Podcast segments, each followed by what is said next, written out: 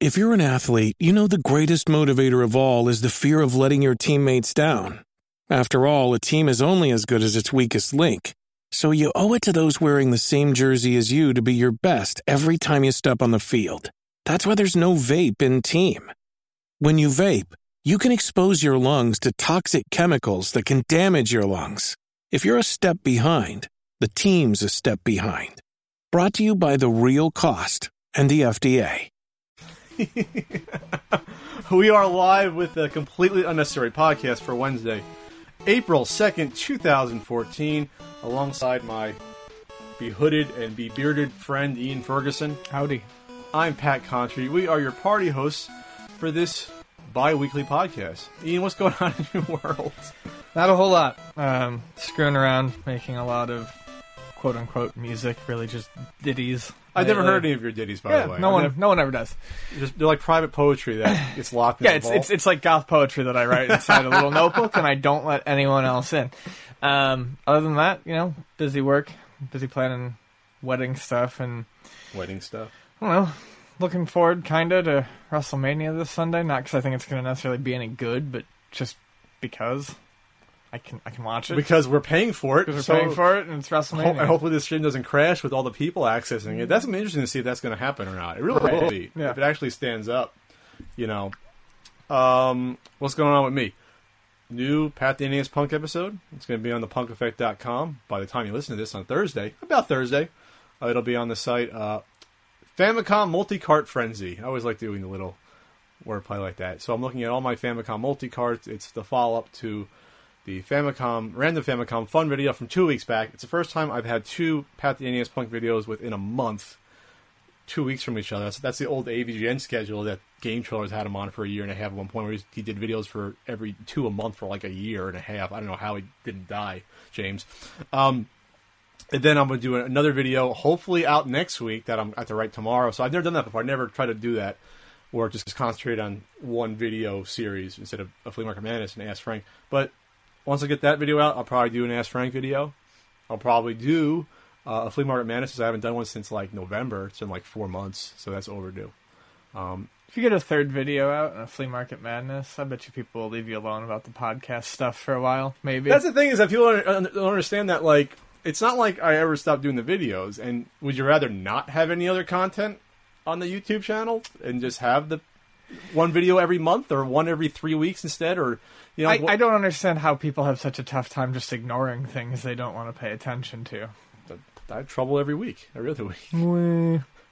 So the other news is that uh, I am I am not affiliated, at least as a contributor, with Retroware TV anymore. Uh, I'm not going to be posting my videos on the site anymore. I used to post my Pat the NES Punk and Flea Market Madness videos since I think it was September of 2010, so a little over three years. Um, so I'm still on you know good terms with terms with John and Lance. You know, like I said, I, I thank them for having me on board.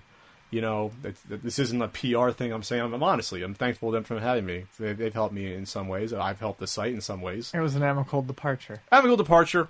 Uh, for the most part, you know, um, I, I'm not going to sugarcoat things. Things on the site were not perfect when I left. There are some things that I disagreed with that I'm not going to come out and say. And there are people on the site that I do not wish to be associated with professionally and personally that are on the site. And I'm going to leave it at that.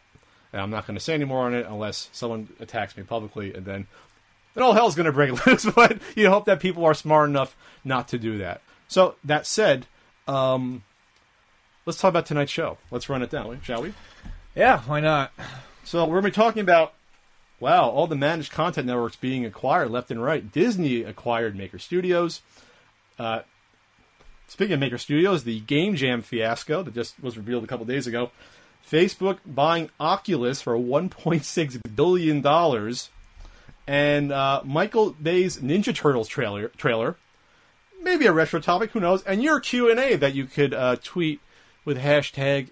Uh, CU podcast. that's the hashtag. That's on it. Twitter, and we'll see your questions. And if we we have time for it, and we haven't answered it before, and it's interesting to me at the moment, we're going to answer that. So this is pretty big.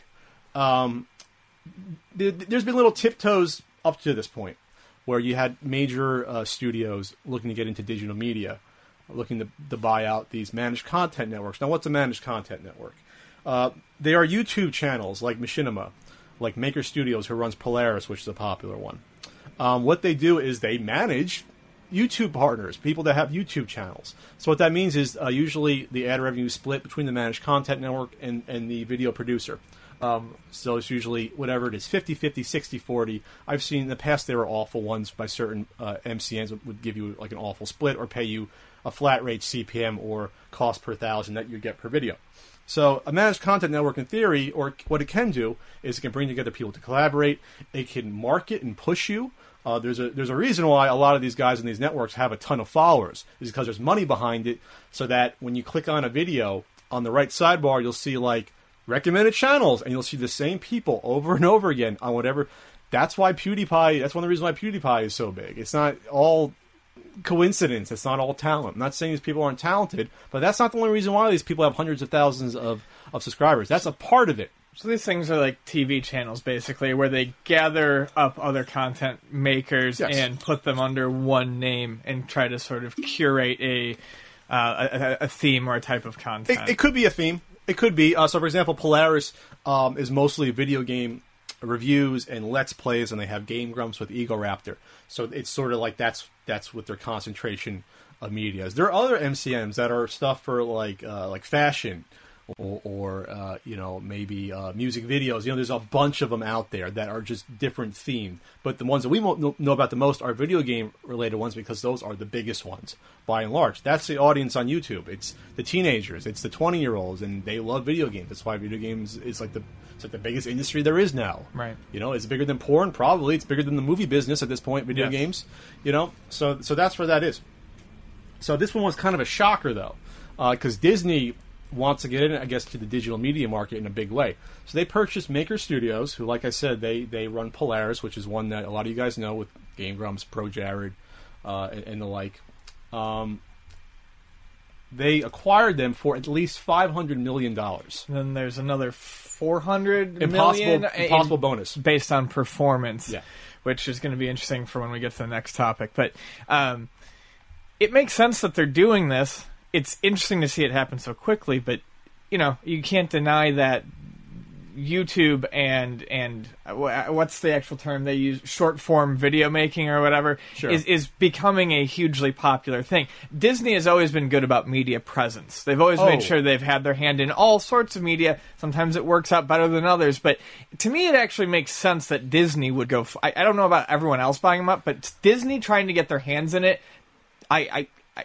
I get that. I guess I should have seen that coming. Well, the, well, the question is now, though, what? What is Disney going to use this new media arm for? This is like something that obviously, off the start, you know, it's easier to buy some a company out versus creating your own from the ground up. Obviously, Maker has millions and millions and millions of of, of, of subscribers already built into their various uh, networks that they have set up. Uh, so they already have that potential outreach. Obviously, Maker already has a relationship with Google. That's there. Um, so the question though is is that what's Disney's main interest? Do they want that subscriber base to directly market their new movies?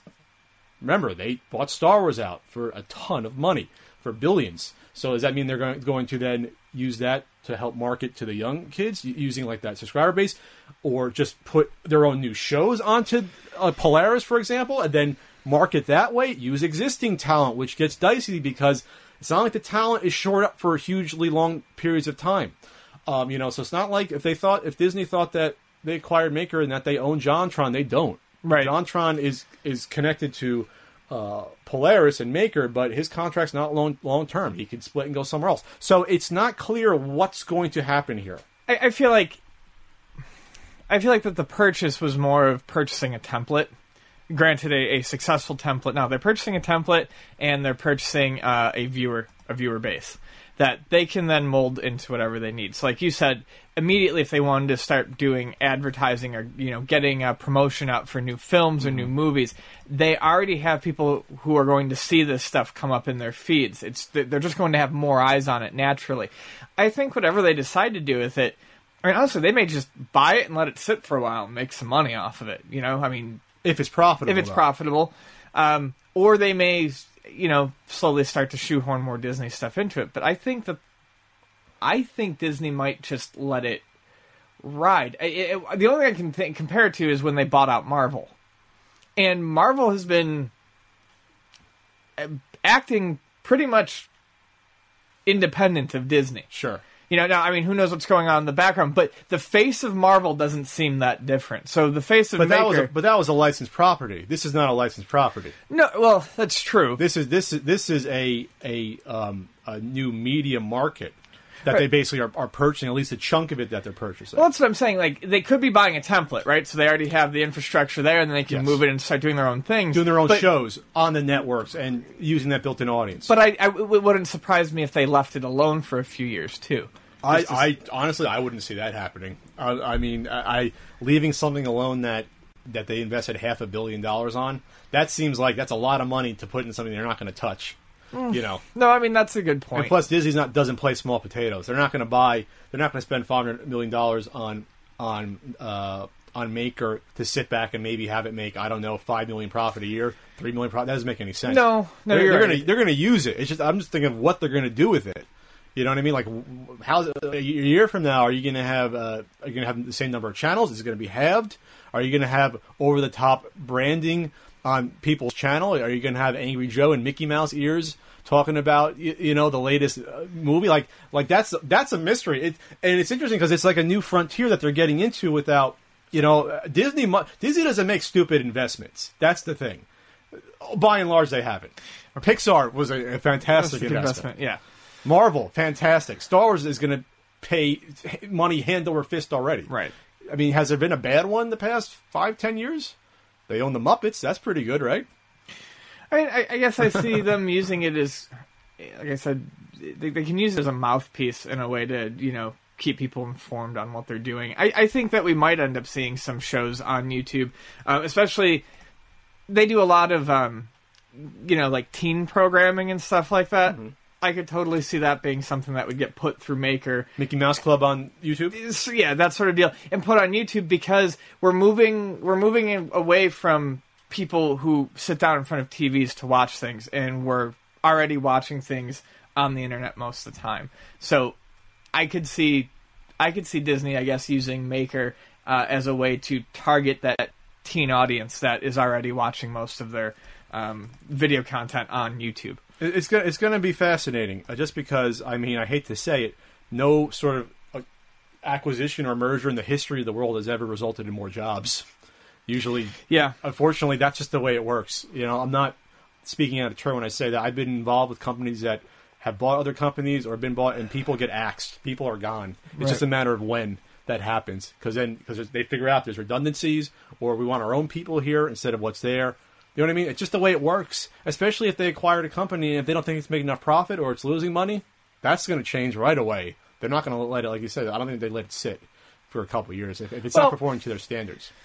Yeah, I guess I guess I, what I mean by said is I just I don't know if they're going to have a hard idea of what they're doing with it for For half a billion, I think they'd, they'd have a good. Well, you would think. You know, yeah so so I mean, there was a couple little quotes put out about it, uh, but it's not again, it's not really specific. Uh, you know, it did say it was five months and was a deliberate process, so this was thought out. This wasn't spur of the moment, uh, sort of thing. well no that sort of acquisition isn't I just yeah I guess I don't know if they have they've got to have some sort of plan going in I just wonder how quickly it's going to be enacted Uh, Maker Studios will report to Disney Chief Financial Officer Jay Rasulo. This is from Variety. Uh, it will be based, still based in Culver City, California, with operations in New York and London. In quotes, Disney is synonymous with the best entertainment and is the ideal partner for us, strengthening our position as the leading player in online video. Ynon Kreiz, exec chairman and CEO of Maker Studios, said in a statement. It'd be interesting to hear what Disney had to say, though, because Disney's the one that's going to control what's well I guess happen. that's the thing uh, with all the reports that are out I mean we haven't really heard anything on their intent Yeah. So this might lead to other big studios getting into it. I think Warner Brothers has dabbled in it, and they I don't think they bought out someone, but I think they have money in, in one of these managed content networks. Um, so maybe it'll this will be a trend that starts starts to sort of go downhill as the next sort of media market that's really exploded in the past really five years. You know, 2008, 2009 is when YouTube really started taking Right. off. 2007, if you want to go back that far. You know, yeah, people. Another another in Forbes. Uh, how Disney ultimately uses Maker remains to be seen.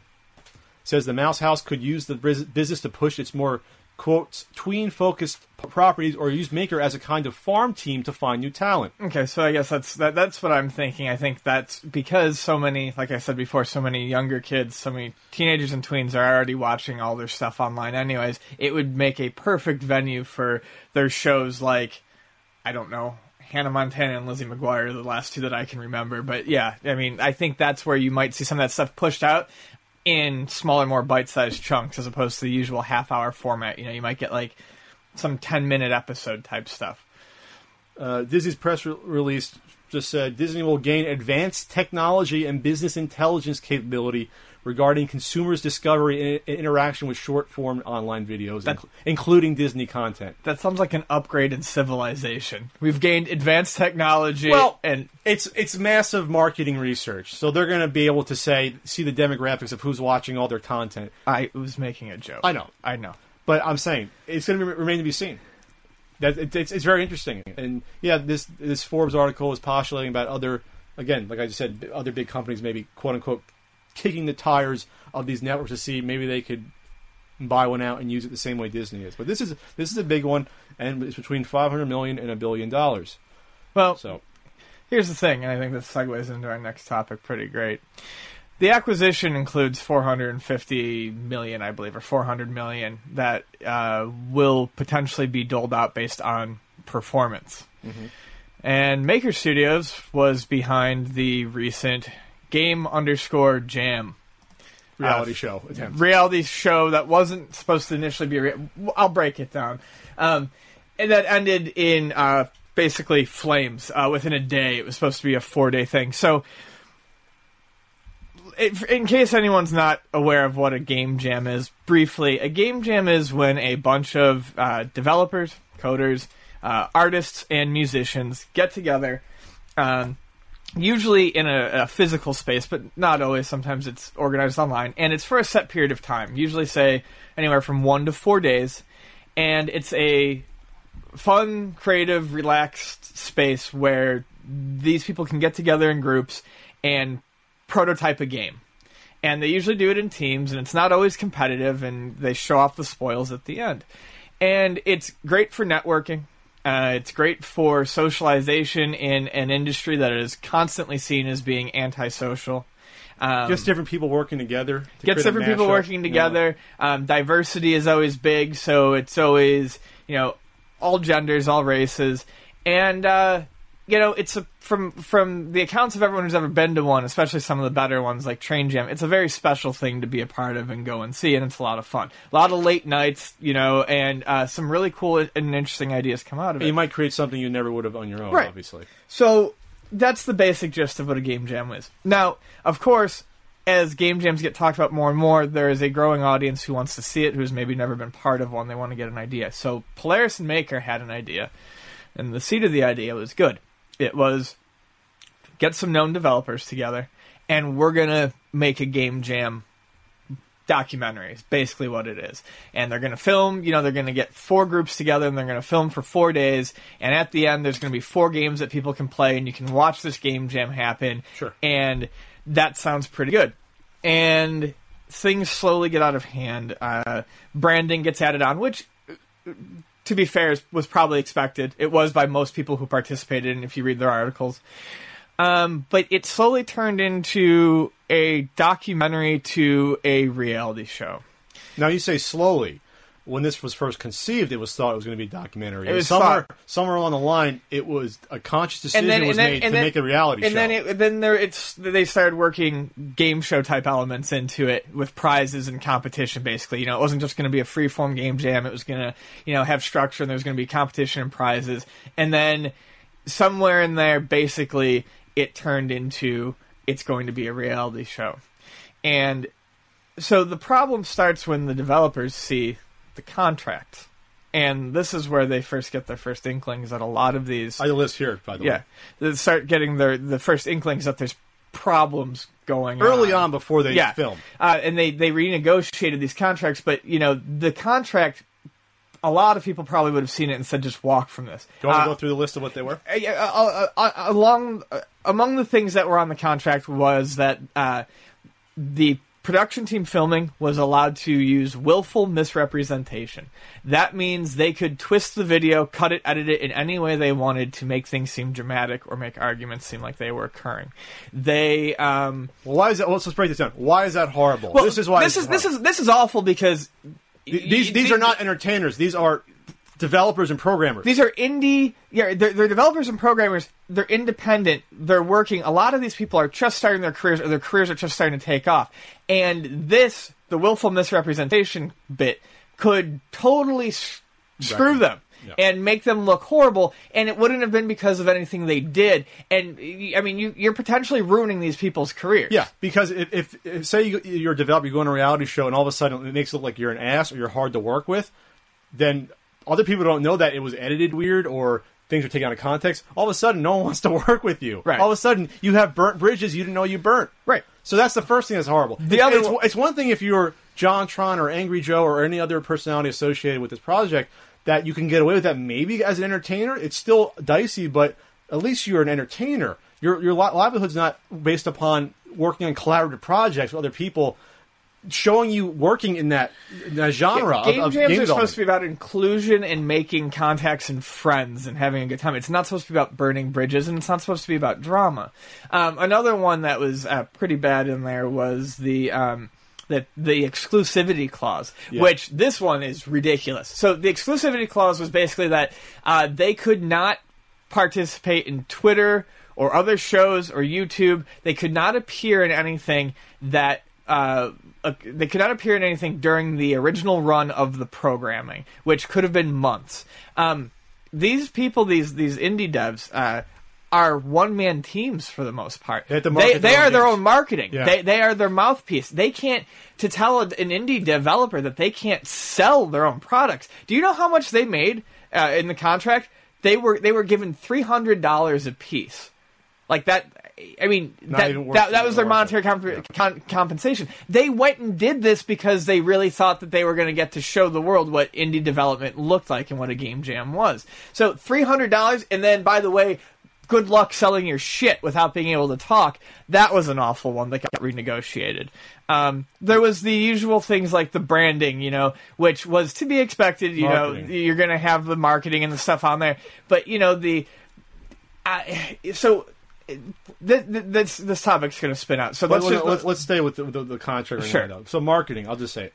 So basically, what it says is that participants were required to participate in branded activities, including but not limited to drinking Mountain Dew. On top of that, participants would be required to advertise the show as requested by Game Jam, and would would not be allowed to speak ill of the jam, its sponsors, or its organizers. So basically, that's a hush. It's a non-disclosure.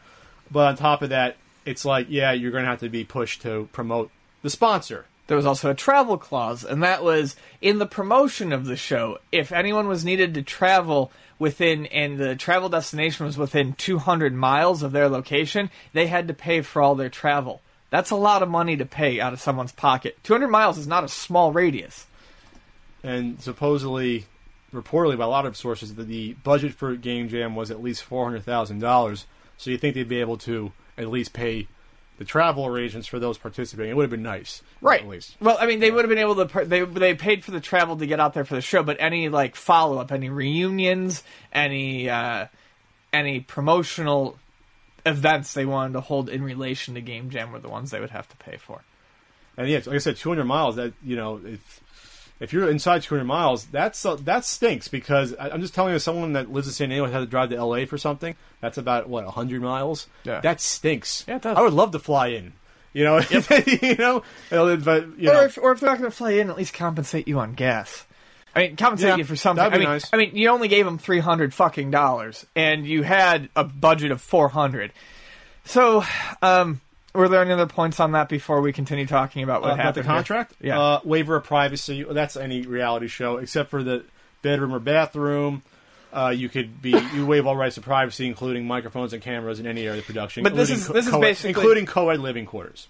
So looking at the contract was when they very, I, I believe, is when they very much realized that this was not going to be initially what they thought it was going to be. It was very much going to be a reality show, and there was probably going to be attempts at some manufactured drama. So they get there, they renegotiate the contracts to make them less horrible, and as it starts, it's obvious that a lot of money has been put into this, and it's obvious that they, a lot of the people, there's no real cohesive plan here. There's people running all over the place, and a guy comes in, and this is the main thing, um, because it really is. Be, everyone's attributing the downfall of this to one guy. His name was Matti Leshem. Well, they're trimming the downfall, but it seems like it was not going to be good even before this. This is sort of like the, the cherry on Well, top. a lo- this is why people left. A lot of Yeah. people were willing to stick it out to get a chance to show people how game development works. This guy ruined it. So, anyways, this guy, no one really knows who he was. He was a Pepsi consultant. He, he was a, a brand. He was a brand he- consultant. He was a brand consultant. working, And- working. Not he doesn't work for Mountain Dew, Pepsi, but he was working. He was With, contracted. right. Yeah. So you know he's uh he's asking if they can drink water out of empty Mountain Dew cans. No drinks are allowed on the stage except for Mountain Dew or water. Co- and he, coffee and- wasn't even allowed. no, no, people were drinking coffee in the corners. Um, you know, you, you had to make sure that your Mountain Dew can was faced out. You know, I can only imagine the. I don't want to say embarrassment because that makes it sound like they did something, but like just how uncomfortable it must have been when they had to go through like three or four shots because they weren't clapping loud enough for the year's supply of Mountain Dew that they could potentially well, win. Well, let's slow down a little bit about what what the difference between sponsoring and branding. Uh, this is where this is why you cannot place all the blame on this one guy. He was hired to do this, and it's either uh, ignorance or incompetence if you you want your show run so, to such an extent by someone in charge of branding that it basically takes over the entire show. Oh, I think we're also. Yes, he can though because it was his comments unrelated to branding that caused it to fall No, apart. no, no, no, no. No, I, you're not. You're not getting me. It's one thing to have your show sponsored by Mountain Dew. It's another thing to have all your contestants only Yeah. drinking Mountain No, Dew. I understand There's a huge continuum between sponsorship and blatant over the top branding and. To, to the point where Oh, yeah. the integrity of your show is called into Yeah, there, take- there- there's a, there's a whole chain of events that lead to what made it fall apart. But it was the guy's comments that we will get to that that caused people Well, to say we're straw, done. though. That I'm, was sure. I'm trying to focus on the fact that uh, how out of touch are you that your prizes to these indie developers is Mountain Dew mm-hmm. or Right. tri- trips out to the Mountain Dew like Bro Fest or whatever. Right, right, because- or, or the best one is they can get what was the one they, they can give them they can get them in on the Microsoft Indie which Developer which all they of could these anyway. people either had or could have gotten within a phone call or two. It's not a prize. I mean, that, that- that's not a prize. I mean, Yeah. they, I mean, I, I think the, pe- the the people who put that together thought that they were working with like. I don't know what high school kids who just got into it. Like none of these prizes were things that these people won, and they the, the, the worst part was is they fed into stereotypes. I mean, Mount a, a year's supply of Mountain Dew. This isn't like the 1980s stereotype of the all-night coder making his BBS, you know, chugging Dew and Jolt Cola. I mean, it's fucking ridiculous. And then and then you're gonna fly them out to an extreme sports bro fest with some shit, man. These people couldn't be less interested in that crap, but they wanted to stick it up because they wanted to show. So, anyways it starts and they realize very quickly that they're not going to have a lot of time actually dedicated to the game jamming itself. Um, there's stupid contests, well, arts and crafts contests, Well, the- which the no fir- one has gotten really into. one of the first contests I read was that they were they were tasked to make a Let's Play video. yeah, they were test right. Which is less like, what the hell does that have to do with your game development? It, to me, that's that's uh, someone from Polaris or Maker said we have to have this contest to basically show off one of our flagship brands of our MCN is that we do Let's Play shows with to incorporate that into the contest. this topic is so big i feel bad because it's probably going to come across as a little disjointed but let me let me go back a minute too the reason why they would have done the let's play contest is these teams were formed they were there was one indie dev leader chosen Uh, okay, here we go. and then the indie dev leader got to pick two other people that they wanted to work with that were indie devs and then maker studios threw a random youtube personality in each team from their network, like From their John network. Tron was one of them, Right. Yeah. So, you know, this is probably why I think they realized early on, and from what I heard, the, the YouTube personalities were pretty nice about being like, we can't We can't do. We can't code. program. yeah, we're all here, and this is all weird. So we'll help with voiceover work, or you know, you know, graphic design, or some theme design or something. Yeah, I heard most of them were actually really humble about the fact like we're out of our league here. So I think that's why Maker Studios had them do this first. It was like, well, we've got to have the YouTube people do something. So let's have them crack jokes over a video game, you know, for a while. But but that may not mesh with personalities. It shows. I think it shows a lack of understanding. It of does. personality types too. because because and I'm not saying all, but uh, you know, a lot of game developers and coders that I've met have been very laid back, nice, chill people. Whereas a lot of YouTube personalities I've met are are Boisterous, a boisterous and way more like like, forward. Again, that shows a lack of understanding of who the people they're dealing with and why it's a reality show in the first place. Then. Right. So You're already you're already putting these people off their game as is. Yeah. With the branding and everything else. the bright lights, you know, I mean, Yeah. the- you know, the- cameras in your face while you're trying to code and think of a game idea. That's not probably easy to begin with. No. You know. You know, this really needed to be set up as sort of a capture them in the moment, you know, sort of thing. Uh, gorillas in the mist, you know, just you know, it needed to be re- it needed to be shot. in the mist. It needed to be shot from afar, um, and so they, you know, the, the the team that wins the challenge gets some lawn chairs to put on their fake trailer lawn or something like that. like you know, they're they're upgrading their that. They- domicile. They, yeah. had green colored Mountain Dew Ugh. lawn chairs. Like, I'm just thinking to myself, I'm just saying, like, again, there's a difference between sponsorship and, and, and total branding. ESPN Sports Centers are always sponsored by Yeah. some entity, whether it's Burger King, Coca Cola, let's just say, or a movie. You don't see the, the, the anchors on ESPN holding cups of the sponsor or have the colored chair or desk of their sponsor. There's, Right. there's sponsoring is fine. Over the top branding is ridiculous in any way, and I'm not blaming the developers. They have this isn't their world. This isn't their world of, of where the money is coming from to create this.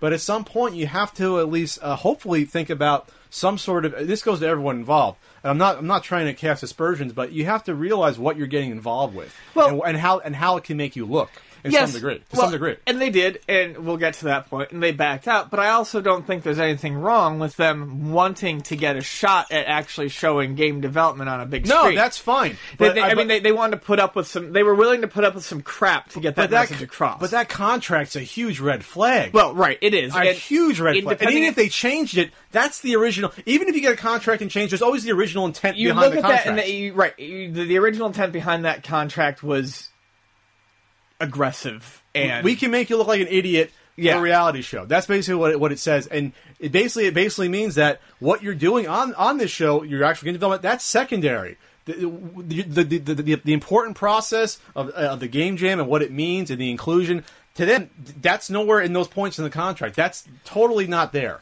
So these people are not people who would want to necessarily create drama out of nothing. And if there is drama, these are people who are going to be fairly level-headed about it, and they're going to want to try to attack it um, privately and get the matter squashed. There's uh, the story that happened, and this is where I think people really started to realize what this show was going to become uh, under Matti's, uh, you know, leadership. Was uh, the team with Zoe Quinn and JonTron. Zoe Quinn and JonTron had a bit of a disagreement on something, and they said, "You know what? We don't want to distract uh, the rest of our team or anything. Let's just go outside and talk about this like adults." And as soon as their feet hit the floor and they tried to go outside, cameras swarmed them. and by the way this was all reported by jared rosen who was a reporter that was on scene who wrote a Yeah. great article on it and who was actually momentarily it seemed fired uh, from maker on monday before they quickly said no you're not fired for, for, for pushing this that Right. aside So, you know, the cameras tried to follow, and they're like, no, we're, we're not going to do this. But they're so desperate for a dramatic angle that after, you know, Zoe and, and John had gone back, they later on cornered JonTron in a, in a room and tried to get him to say something, like, egged him on to say something bad about Zoe Quinn, and he wouldn't. Because I mean, I don't know anything about these YouTube personnels, but at the end of the day, I'd like to think they're all decent people, and he seems like he was in this regard. He wasn't going to play it for drama. He and I guess he was furious about it afterwards. So i would be they Yes. want to they want to misrepresent me again these are people's Right. livelihoods Right. So You know. you know, right then and there, I think people started to realize there's problems. The big issues came shortly thereafter, and that was they're in the middle. They're actually finally allowed to do some game coding. Matti goes around with cameras and starts asking one team, "Do you think you're at an advantage because you have a pretty girl on your team?" and everyone shut it down until he pushed the a little bit Well, did further. he say advantage or disadvantage? no, he says advantage at this point Okay. and I believe her name is Adriel, said, you know, said that that was an incredibly uh, inappropriate line of questioning. Now, people need to understand that, especially in game development right now, the matter of gender equality and uh, representation of women and minorities is a very big and a very important issue to get the game development industry's um, stereotype of being uh, a, a boys' club out of it. So she flipped, but she held on for a moment, and her team held on for a moment. And when they couldn't get anything out of her, they went to the two guy only teams and asked, Oh, they did Do you it, think okay. the other teams with women on them are at a disadvantage? And you'd be like, what? And that's where it fell the fuck apart. Um, wow. some fuck offs were said, and from what I understand, Matti was without a job within 20 minutes of that happening. The end result of this was the producers who originally wanted to put it on, I believe, ended up leaving on good terms with the developers because they all had a powwow basically and sat around, had some smokes, had some drinks, and they even the developers even left the door open. They said, "We like your original idea. We think that it's important to kind of show the world what game development is like on a on a small scale, but it's not going to be this time. The basically the well has been poisoned. Doesn't matter that he's gone. This is a toxic environment, and no one here wants any part of this. And they walked. That's interesting, though, that after the shit hit the fan and the thing imploded, that all of a sudden the producers realized, hey, something's gone wrong. Well, one of the Yeah. guys said he found out what kind of guy he was today, and he wasn't too proud of it because he let shit go for too long, and he didn't step in and stop it. That's that's what it comes down to, though. The, the producers are the ones that control the production. That's what a producer does. They shape it, and they, they they. So it sounds like what happened was so much money got put into this idea at some point, and there was so much at stake with with these sponsors that were, with the branding that it just got it was out of control. It just came. To, it, uh, what I read was that they hired a second production company. Yeah, there's the two production companies. I mean, that's just like, what are you doing at that point? That there was like, there's teams of people there, and lawyers. That's and like- it's just like, what? That's like two caterers at a wedding. That's just a. I mean, that's a nightmare. You, I mean, there's not going to be any sort of cohesion. So I, I, I applaud the producers for taking accountability after the fact, but it's like this is you can't let it get out of control. You can't let your original vision be that tainted by just because there's money involved. That all of a sudden you have to hold a Mountain Dew can the right way. Because their their original vision is something that I wanted to see. I actually wanted to watch that.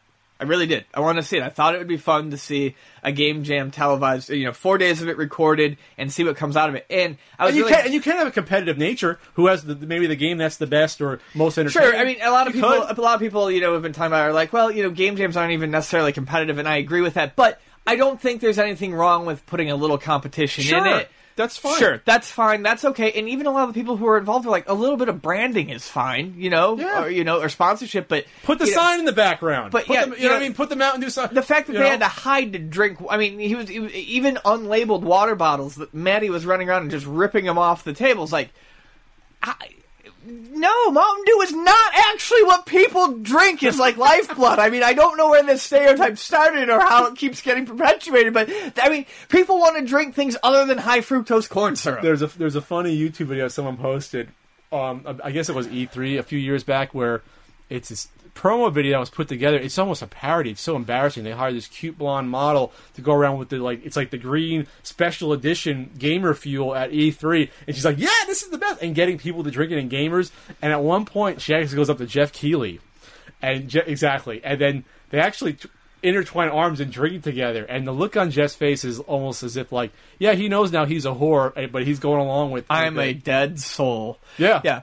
So, So- I mean, that's what that's what it comes down to about integrity in your product and about what you're representing. And like I said again, I'm not faulting any of the of the people on the teams, but the producers, you have to rein your shit in. Yeah.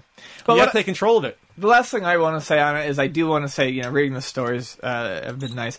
Uh, I want to say that I'm really, really proud for that group, though, sticking up Oh, great, for yeah. what they, they. I mean, Yeah. when they realized shit was going down and four people were leaving, everyone banded together. Everyone was, you know, there was solidarity, and they stood up for what they believed in was right. They, they, they were willing to, as the as the one lady point uh, stated. Uh, I think was it one of the ladies' articles. Anyways, if I'm wrong on that, I apologize. But they were willing to sell themselves out a little bit with the branding Sure. to get to the point where they could show indie game development, but to be demeaned in that way and to basically try to stone age everything you know that, that, that game development has become you know to, to, to, to knock it back a hundred years the game development wasn't happening Game development in 1912. yeah, yeah. but um, you know, I'm I'm glad that everyone's stuck together, and it sounds like some new friendships were formed. And I do think, I hope that the producers, if they you know if they keep their jobs, I, I think they've learned some good lessons. And I think the next time someone attempts to do this, it will have a m- much better chance of going well. And I hope to be able to watch that. There you have it. I, th- I think we, we said it all. You know, maybe maybe a year from now, or maybe this will spur in a new project, a totally different group of people come together and actually film something more low key, without Mountain Dew and green green greenage all over the place, and just something that we'll want to watch. Yeah, it'd be nice. Oh, the one thing I wanted to add to this real quick was about Disney's probably not pleased at this Oh, at all. yeah, we so totally, I- we I totally alluded missed to- this. I alluded to that earlier when we were talking about the uh, the the maker the, the Disney acquisition of Maker. Woo! So 500 mil, right? Okay, that's theirs. But then the 400 mil is based on performance. Your first performance under Disney And a huge one. loses you 400 million dollars, 400 thousand dollars. Four hundred thousand. Holy crap! Uh, Not just that; it's the bad publicity. It, it's Yeah. bad publicity. It's showing this is where it's poisonous, and hopefully not poisonous, poisonous to the individuals involved. Speaking about Angry Joe and JonTron, it's poisonous to the fact that it showed that you can't you can't work with this with a branding sponsor properly. Like it, just Right. just the taint of that that for other companies to see. Here's a show that I don't know how much money Pepsi slash Mountain Dew put into this, but they're shit out of that money, and it makes them look bad. Right. Everyone looks bad. Yeah. You know, everyone that it's important to, except the, the game developers, they, they're fine. They look gr- uh, better, but everyone else looks Yeah, bad. the, the, the game developers came out of this looking better than they. I mean, do you think? Do you think? Do you think another company is going to want to do a branding deal with Polaris anytime soon from this? no. It could. It could be. It, it could be something that re- reverberates not just with an MCN like this, with other ones that they can say like, "Wow, maybe they can't handle working with us to this degree. Maybe it's not worth the risk." Right. You know, there's, there's. It's not Pandora's box, but it's it's it's not good at all. If I'm if I'm a company looking to invest, say, hundred thousand dollars for a, a, a, program like, like this, or this gives me lots of pause. All of a sudden, I'm like, Sure. I don't know if I want to do this. I don't know if this isn't tr- tried and true. You know, th- this sort of method or this so, sort of medium to that I, extent. I look at a sense of scale almost here because while Maker is by no means small potatoes, I mean they're huge in the world of online videos. Yeah. um, they are still. They're, I mean, they're babies when it comes to things like being able to successfully merge with a product like Disney could do, or Sony could do, or any other company could do for a film or for an event. You know, these are people who have tons of people who are dedicated just handling this, and now, now the kids go out and play in the big leagues, and it all just goes to fucking shit because you can manage YouTube all you want, but when you're starting to work with real productions with multiple stages and things like this, yeah, things can go haywire quick. And if you don't have the experience, I, I mean, what what do you do? I mean, I, I, I from what I gather, they did. They kind of threw their hands up and walked around like chickens with their heads cut off for twelve hours until everyone backed out. Yeah, that's not going to happen under Disney's reign. Well, no, I mean, that's- Disney won't allow that. I mean, Yeah. which means that a lot of people are going to get shuttled around or shipped off, Yeah. and that sucks. But yeah, you know, I mean, you know, it is. It's like it's like getting called up to the bigs. You know, you you, you have to start playing like. You have to, Like yeah, a major yeah, league you have to, you have ball to, player. You have to, you have to look like you belong. And in terms, Did you hear how uncomfortably that sports metaphor know, right? came out of my mouth? I was like, Hey, you- oh, you've watched- choking on this. you've watched the Bills lose a few Super Bowls. You're a Fuck sports off. fan. I bought a, I, I got a sports game the other day, but you bought a sports title. Oh, I, well, actually, Treg was nice enough to give it to me for free. But I got FIFA 14, my one sports game every three years. But yeah, th- again, that's the thing though is that unfortunately, I mean, I'm, I'm trying, I'm not trying to laugh at this, but it's like this is a huge deal because it showed that other sponsors may not come on board. Yeah. It's, it's there's a chance, and now now Polaris won't want me for, for me maybe talking about this. I don't know. Polaris actually got in touch with me, representative, the past couple months saying, you know, we'd like to talk to you. I'm not sure they're going to want to at this point. All right, moving on. Okay. I think we got that under the 40 minute mark that we thought we might. oh, that was only a half hour. Oh, okay, we did good. Wait, that's, that was like our usual wrestling talks. Oh no, we're going to talk about wrestling. No. Uh, moving on. I just want to shout out to my buddy Art. I know you're listening. Art loves wrestling. Art Who doesn't loves love it when we talk wrestling? about wrestling. You he can, doesn't. You can lead on this topic. What? Um, Facebook acquires Oculus VR, the maker of the, uh, maker of the upcoming Oculus Rift, All right, so Facebook acquires Oculus. for two billion billion dollars. Facebook, Google, they throw money around like it's water. Yeah. Uh, Um, where do I start with this? Let's talk with why some people are upset about this for a couple of reasons. One, um, a lot of early investors, and this is going to come from early investors. I, I think this is this is where a lot of the the upset. Uh, now, when you say investors, you're talking about people that put it well, to Kickstarter. Kickstarter, not necessarily right, and I'm going to talk about that. That's an a issue second too. Yeah. Um, they weren't. A lot of them are upset because they felt like they basically seeded a first round draft pick. what is with me in the fucking sports metaphors? You're on fire. Keep I'm going. on- Boom shakalaka. So, anyways, let's see if I can dribble this down the midfield. No, anyway, um, they, you know, so Oculus crowdsources or crowdfunds the money. They do incredibly well. They raise a lot, 2.4 uh, uh, 2.4 mil, 2.4 mil. I believe. Yes, million. Um, a lot of big name players in like uh, computer technology and indie games put money in, like Notch, who did Mi- who made Minecraft. Um, Oh, he put money into it as Oh, an yeah. investor. Oh, yeah. Or, or excuse me, a Kickstarter. Right. And everyone was very excited. So, you know, what happens is is they all put this money in. Three hundred dollars was a was a, a popular backer What, what was it? Do you remember the tier for actually getting the? I believe it was three hundred. Got get- you an to early get the- developer kit. Yeah, Oh, but what about to get the actual Oculus Rift? that's what that I mean. Yeah, $300? early- yeah, Oh, that's not a I, I bad think idea. that's what it was. It's not a bad deal. So, anyways, if I'm wrong, it's it's only by maybe a hundred bucks. Um, I'll look it up right now. So, and then they immediately get purchased out for two billion. Or not immediately, but very quickly.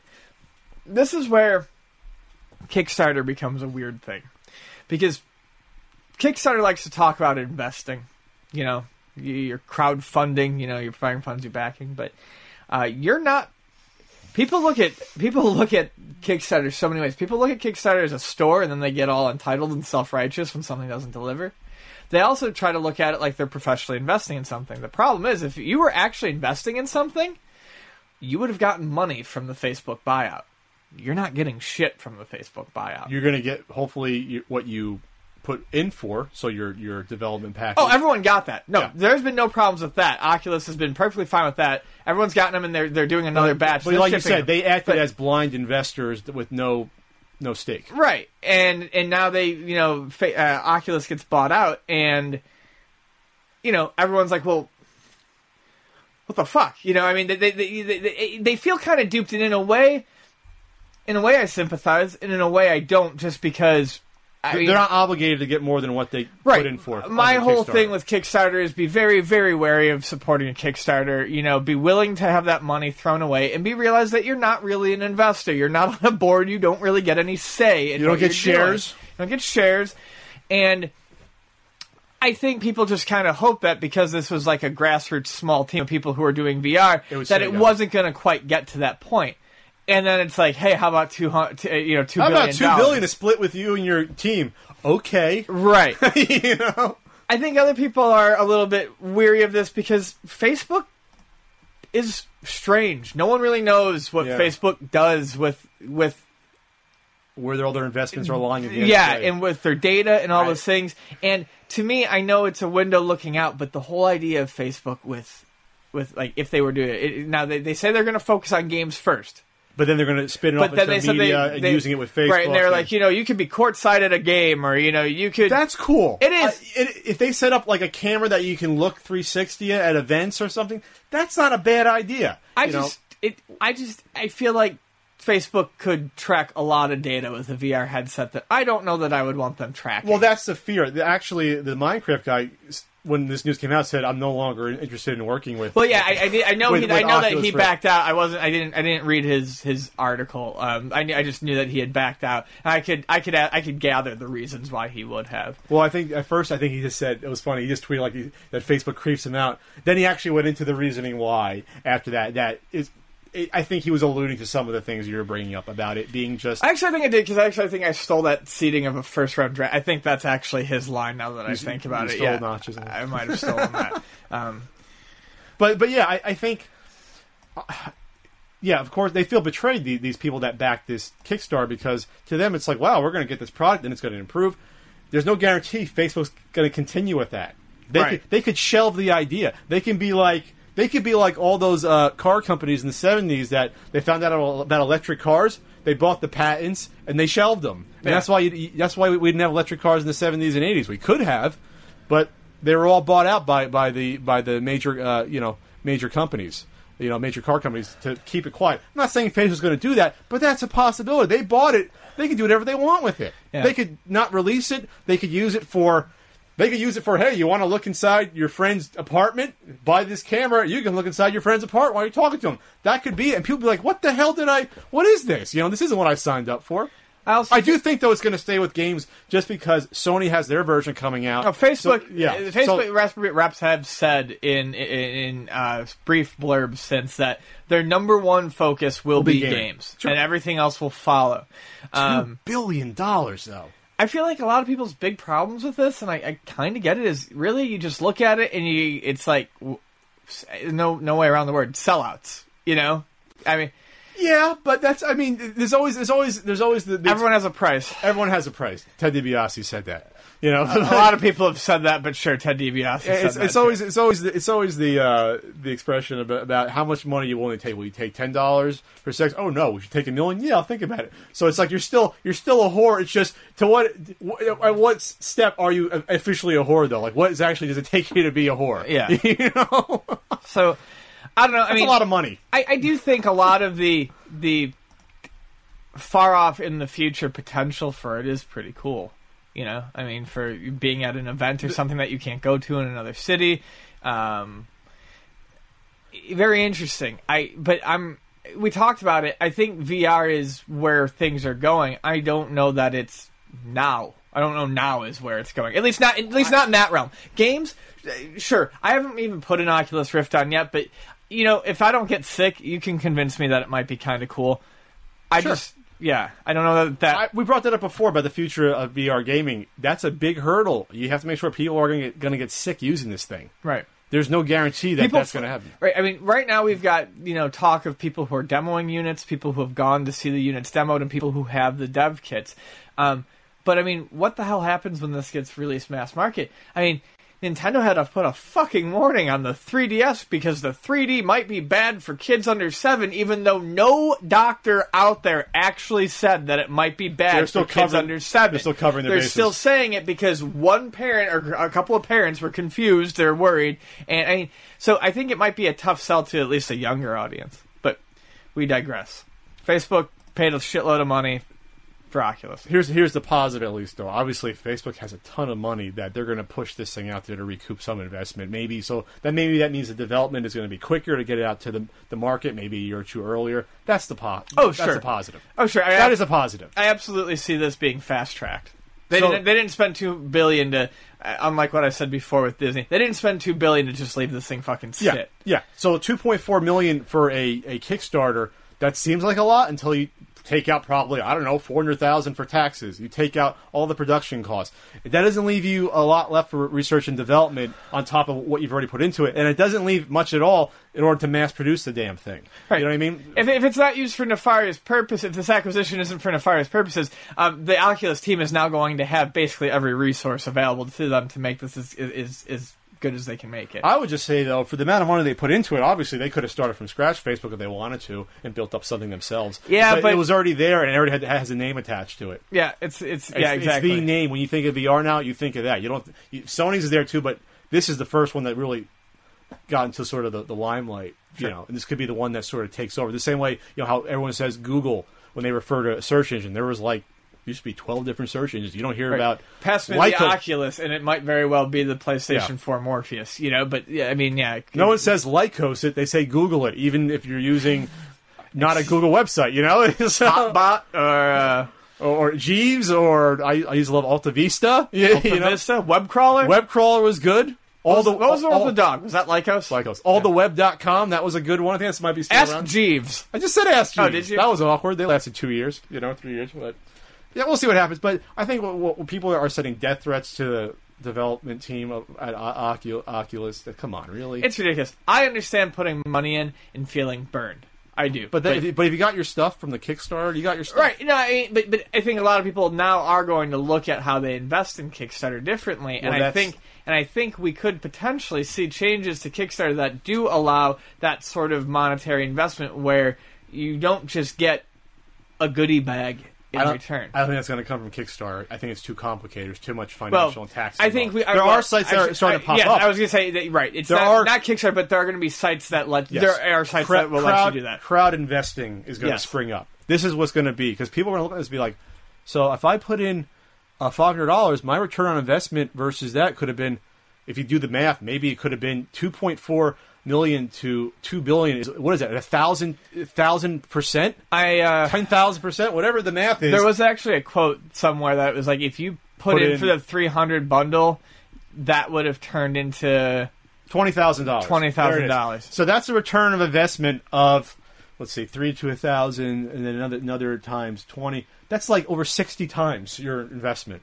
That's ridiculous. You, you're lucky on a lot of investment nowadays. You get back like three percent, four percent. You're ecstatic. Could you do that, some know? more out loud math? That's incredibly attractive. To outlaw math Was that outlaw man? outlaw out loud math? out loud. Yeah, Was. I right? Yeah. Someone's going to correct me in the comments. It's actually Pat. It's actually twenty four point two. You know, return on investment. Whatever. That's the point, though. So.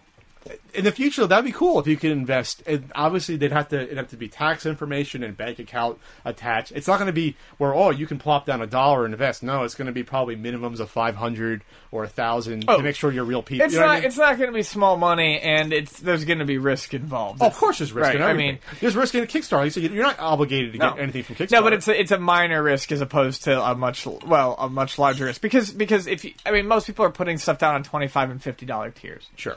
You know, I mean, if if if you set the the the, the barrier to entry for something where you're actually investing, uh, you know, five to a grand, then then there's a risk. All right. We are going to move on to uh, a trailer that came out a few days ago. Michael Bay's pro- producing the new Teenage Mutant Ninja Turtles. Okay, so before I go off on things, I would like to state that I uh, I don't actually have problems with uh, the guns. I don't really have problems with the explosions. I don't really have problems with a lot of the necess- like the Bayisms necessarily. The. Bayisms, you have the slow motion walk of all of them. Is that People like to say that those things never happened. They read a fucking Ninja Turtles comic book from a Mirage run or, you know, something later. Like I'm not saying that they were incredibly gritty, but this is not this is not weird stuff, okay? Now, to Michael Bay's level, yeah, it's going to seem maybe a little out of place. My problem is is it's casting once again, but with the turtles it's so weird. Well, who's cast as the Turtles? I'm not even familiar. I don't even know, but I'm just gonna say the the principal actors, okay, the the, the actual turtles themselves look like a pile of green dog shit. I mean, they look fucking miserable with these awful chapped lips How, and like how, do, how do you really feel about it, Ian? no, it's it's ridiculous, and I feel like Michael Bay has wanted to fuck over the turtles' image ever since he Almost was on purpose? On purpose when he signed on to do the movie. Now it's odd because I think the Shredder is one of the coolest looking fucking Shredders I've ever seen. The Shredder design is badass. Better than how it was uh, 20 years ago. It's just amazing. It's really good looking. I like it. It's it's very much the Are- old Shredder outfit. Are you offended that it's a, that it's a Caucasian playing the role instead of an Asian? No, I did not know that. Michael, what's his name? Feichner? Feichner? Is that his name? Fichtner? He, he's been in lots of stuff. Remember, he was. Oh, Ian's getting mad. Do you remember he was the. um I don't care who he is. I don't want to know. I'm fucking done. I'm done with this. Why does every movie topic have to end with me getting horribly angry and upset about shit that doesn't mean anything in the grand scheme of things? I don't have to see this piece of shit. No one has to go see this piece of shit. And everyone's gonna go see it, and Shredder's gonna be played by a fucking white dude, and the turtles look like Shrek without ears and chapped lips, and it's miserable. And April O'Neil is not my April O'Neil. Fuck Megan Fox. They didn't even get a redhead. but, but they dye her hair. Ah! No! Ridiculous. Ridiculous. Fucking awful. what were we gonna say? Does that offend you that it's a white guy playing? Yes. Yeah. I'm suddenly offended about everything. Again. Well, he was the guy that was the in the bank in the Dark Knight. Remember, he was the guy who said, "You don't know who you're messing with." That guy, he's been in lots of stuff. Oh. A fine actor. He's a great actor. He's also not Japanese. They could have gone and found a Japanese guy. It's not like they don't fucking exist. But we have to appeal to the mass audience, No! you know. But you know, but it, but if he, if he's Japanese, What, what are they going to change his name to? Michael Shredder? That might not be probably far off. I don't know. I haven't. I haven't. Uh, I haven't looked into this as much as you have. I have seen the trailer. I do think it's cool. That I do think the motion capture is cool. I do think that's cool. They actually almost look like they're in shells. The guys on set. I know you're you're painted right now. Um, I, I'm hoping that Splinter's still still uh, somewhat based in. So just get, get them some fucking Blistex, man. I think it's interesting. The snouts bother me. yes. but the lips bother me more only because well an amphibian having lips is ridiculous but it's almost a slap in the face because he put lips on the transformers how he put lips on optimus prime Yeah, stop. on robots Stop! Just stop it! Michael! Fuck!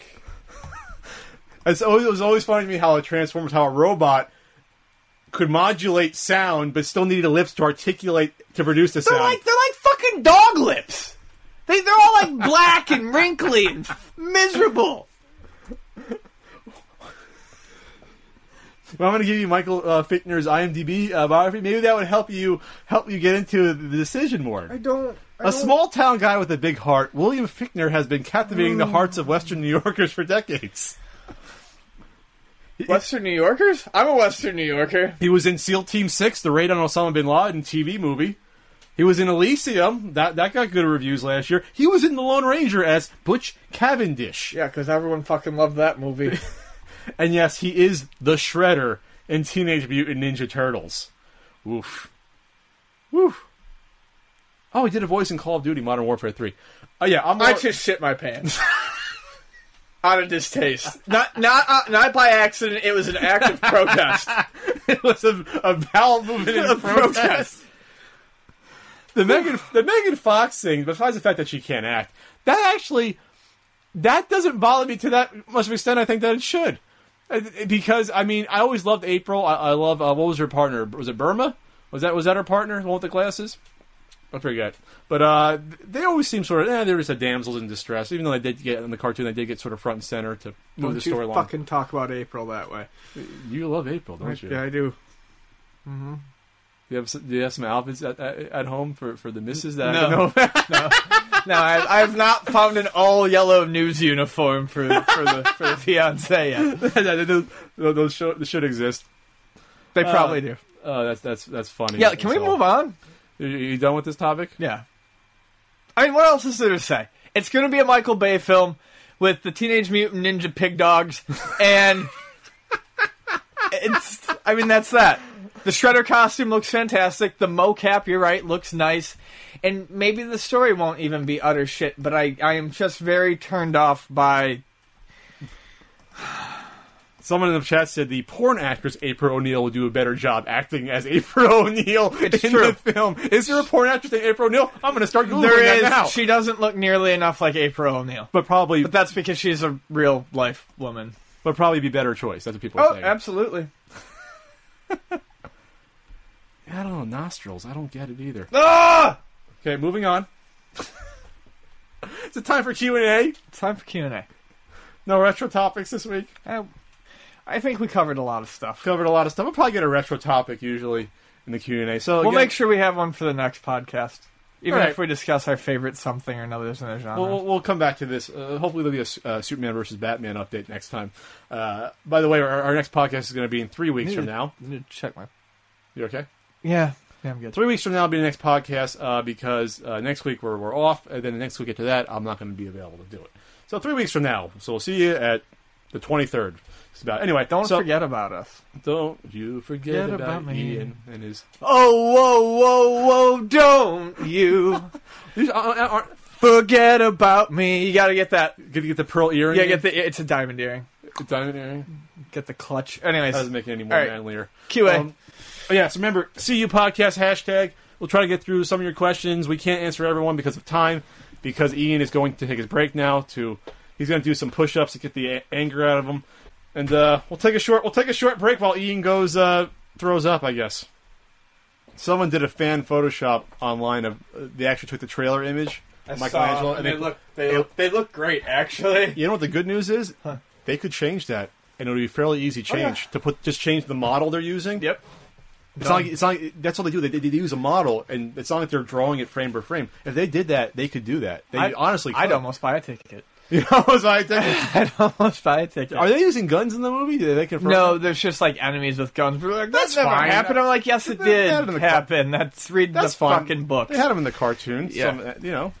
How about the neutrinos? Are they going to be in, the in the movie? Remember the neutrinos? Oh, I, you know, I. I, I want the Triceratons in a movie. All I want is Bebop and Rocksteady because I was always pissed they were not in the original uh, movies. That really pissed me off. I love Bebop and Rocksteady. They're nowhere in the early m- canon. I don't care. I, I- they were in the cartoon and they were great. That's where um, I, I couldn't read freaking violent comics when I was nine. You know, They- ten.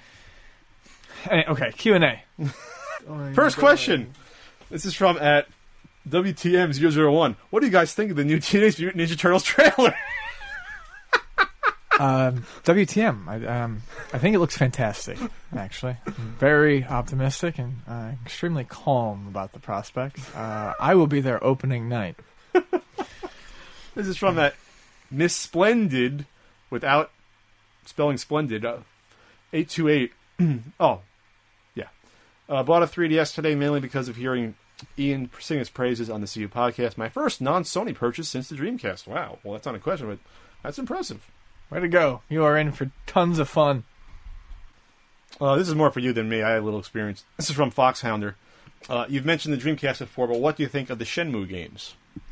Um, I, I like them when it became apparent that it wasn't going to be finished. At least back then, I, I never bothered, you know, going much further than messing around with the first one a bit. But I really appreciated like the attention to detail.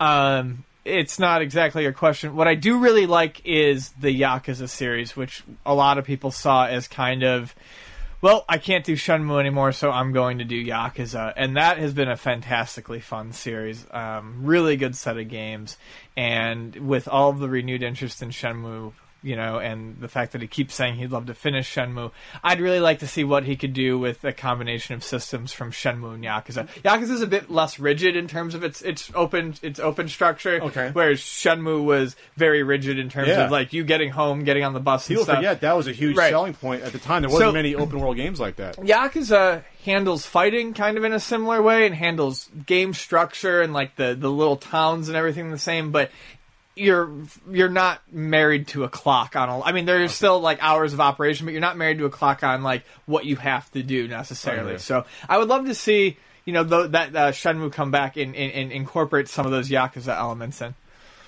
At shipwreck underscore zero zero. M82 on eBay. There is one on eBay. First one in probably I think four months, five months.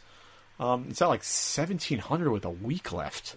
That's just ridiculous. I mean, I know they've Wow. gone for like the most I've seen one go for. I think was maybe two grand, but at that rate, it's going to go for more than that. I mean, it was funny how I was looking for mine forever. Then I bought one. Um, at the time, I think I overpaid, and then of course I didn't see one for a year. Then after I got mine, there was like three on eBay within like six months, and they went for like half what I paid. But now they're in demand more so than I bought mine in 2009. You know, five years later, people want them more maybe Right. because of my videos. I don't know. Who knows? Here I am filling silence while Pat looks for a question. Cartridge Brothers at Cartridge Brothers. The PS4 is getting a price increase in Canada. Have you seen a console go up in price before? Do you think it will hurt sales? Has it gone up in here too, or just No, Canada? no. That's a shipping issue, maybe. Yeah, I mean, there's any number of reasons why I don't Uh, know why that that price increase happened. Um, could it hurt sales? Yeah, definitely. I have no idea why they would be doing that. Maybe it's a shortage of supply. Maybe there's a lot of people up there who want it. Maybe it's a supply demand thing. Um, mm, with the Canadian, I think the Canadian dollar is not doing so hot it- right is now it- is it too. weakened? Is that part of it? Yeah, that's the only thing I can think of. I think the Canadian dollar has been weakening um, pretty drastically over the past couple of months, which may be causing it to get the price increase. Okay. At which point, uh, I mean, yeah, I, I kind of see why they might need to do that. Okay. Um, this is from uh, at Mega 5K. Megan, hey Megan. She's usually in the chat. Hello, Megan. If you could bring back one defunct video game company for a comeback, which one would it be and why? Uh, Hudson Soft, because why? Why should I answer that question any other way? We'll go second. I think a secondary one. I'd love to see Data East come back. That'd be. They always have some cool games. Sure. But yeah, the B. Yeah. And they can because Konami owns the rights. Just do something with those properties. Oh, I should. We should. We should do a uh, Kickstarter to raise the money to give us the rights to Hudson Soft properties. Let's just do it. Yeah. It's our responsibility. Stop shaking, Ian. I can't read the. Ugh. Uh, this is from at Shipwreck again. Are you guys doing the video game years clear up to current day consoles? The plan is to get to 1990 at this point. Right. Uh, The the initial the initial idea was to, the Kickstarter is from now until Indiegogo. 1990. Yeah, the Indiegogo, Indiegogo. is to 1990. The original discussed plan was that if we got that far, the cutoff would be the launch of the Dreamcast. Yeah, about that. About 2000. Roughly, basically, you you can look at the Dreamcast as kind of like the last retro console. That's how I do. it. I know people always have the sliding scale of what's retro. I Sure. personally don't at this point. I just don't. I don't honestly. Maybe because I didn't grow up with it. I'm never going to look at the PS3 as retro. I don't care if I'm 50, 50 years from now. I'm never going to look. I mean, it it's like going that. to be, You know, but I, I just think in terms of in terms of technology, I'm not even talking not. about. Ter- I'm not even talking about like. Um, I'm not even talking about like uh, like actual age, but I'm just talking like how games were perceived, how Yes. games were marketed, how game like And that's the, what- the, the whole hmm. feeling around video games. I feel like the Dreamcast was the last system that had that PlayStation, Super Nintendo, Nintendo type of and I always it. say it was the last system that its games were featured in the arcade. yeah, That that to me defines it as retro. Sure. Because of that. Uh, I know people got on us. Some people got on us about when we, we talked about where retro game is going to be, where, where retro game collecting is going to be in ten years, and how people were like, "Oh, the Xbox and PS2 have some great games. You guys are just you know fanboys." Who it's like they're like, "Oh, gaming didn't end with the Super Nintendo." That's not what we said. Said. What we're saying is the games from that era are not having the same impact, are not going to be as remembered the same way the Nintendo games, Super Nintendo, N64 even, and even Atari were. In, in, in- in setting up what video games were. the type of collecting and the reason for the collecting is going to be different. Yes, there's always going to be collecting, but no, I don't think it's going. Yeah, I mean that's all we were really trying to say. Yes. It's not going to be the same. Not- we didn't say there's no good games on the Xbox or PS2. We didn't say that at all. no, I have a, I have a stacks of good games for those. What we're saying is PS2, but the collectability, I think, is going to be vastly different than just. Uh, of course, are people going to want it? Are, are, people that were three year olds that had the PS2 going to want to go back and buy the games? Yeah, that's probably. Is there going to be a fervor for getting PS2 games as NES? Never. I don't see that with that. the NES, roughly 750 games. You know, people who want the complete set, you get the good with the bad. You get the sports with the good action in the RPG because it's just how you complete a set. We're we're ta- we're not talking about systems that have sets that are just. I mean, even though you could get most of those games for cheap, beyond most people's ability to store or even want that much, I think. Sure. This is from at Griffwad83. A question from a UK fan. What are your views on the Sega Master System? Best underrated 8 bit console?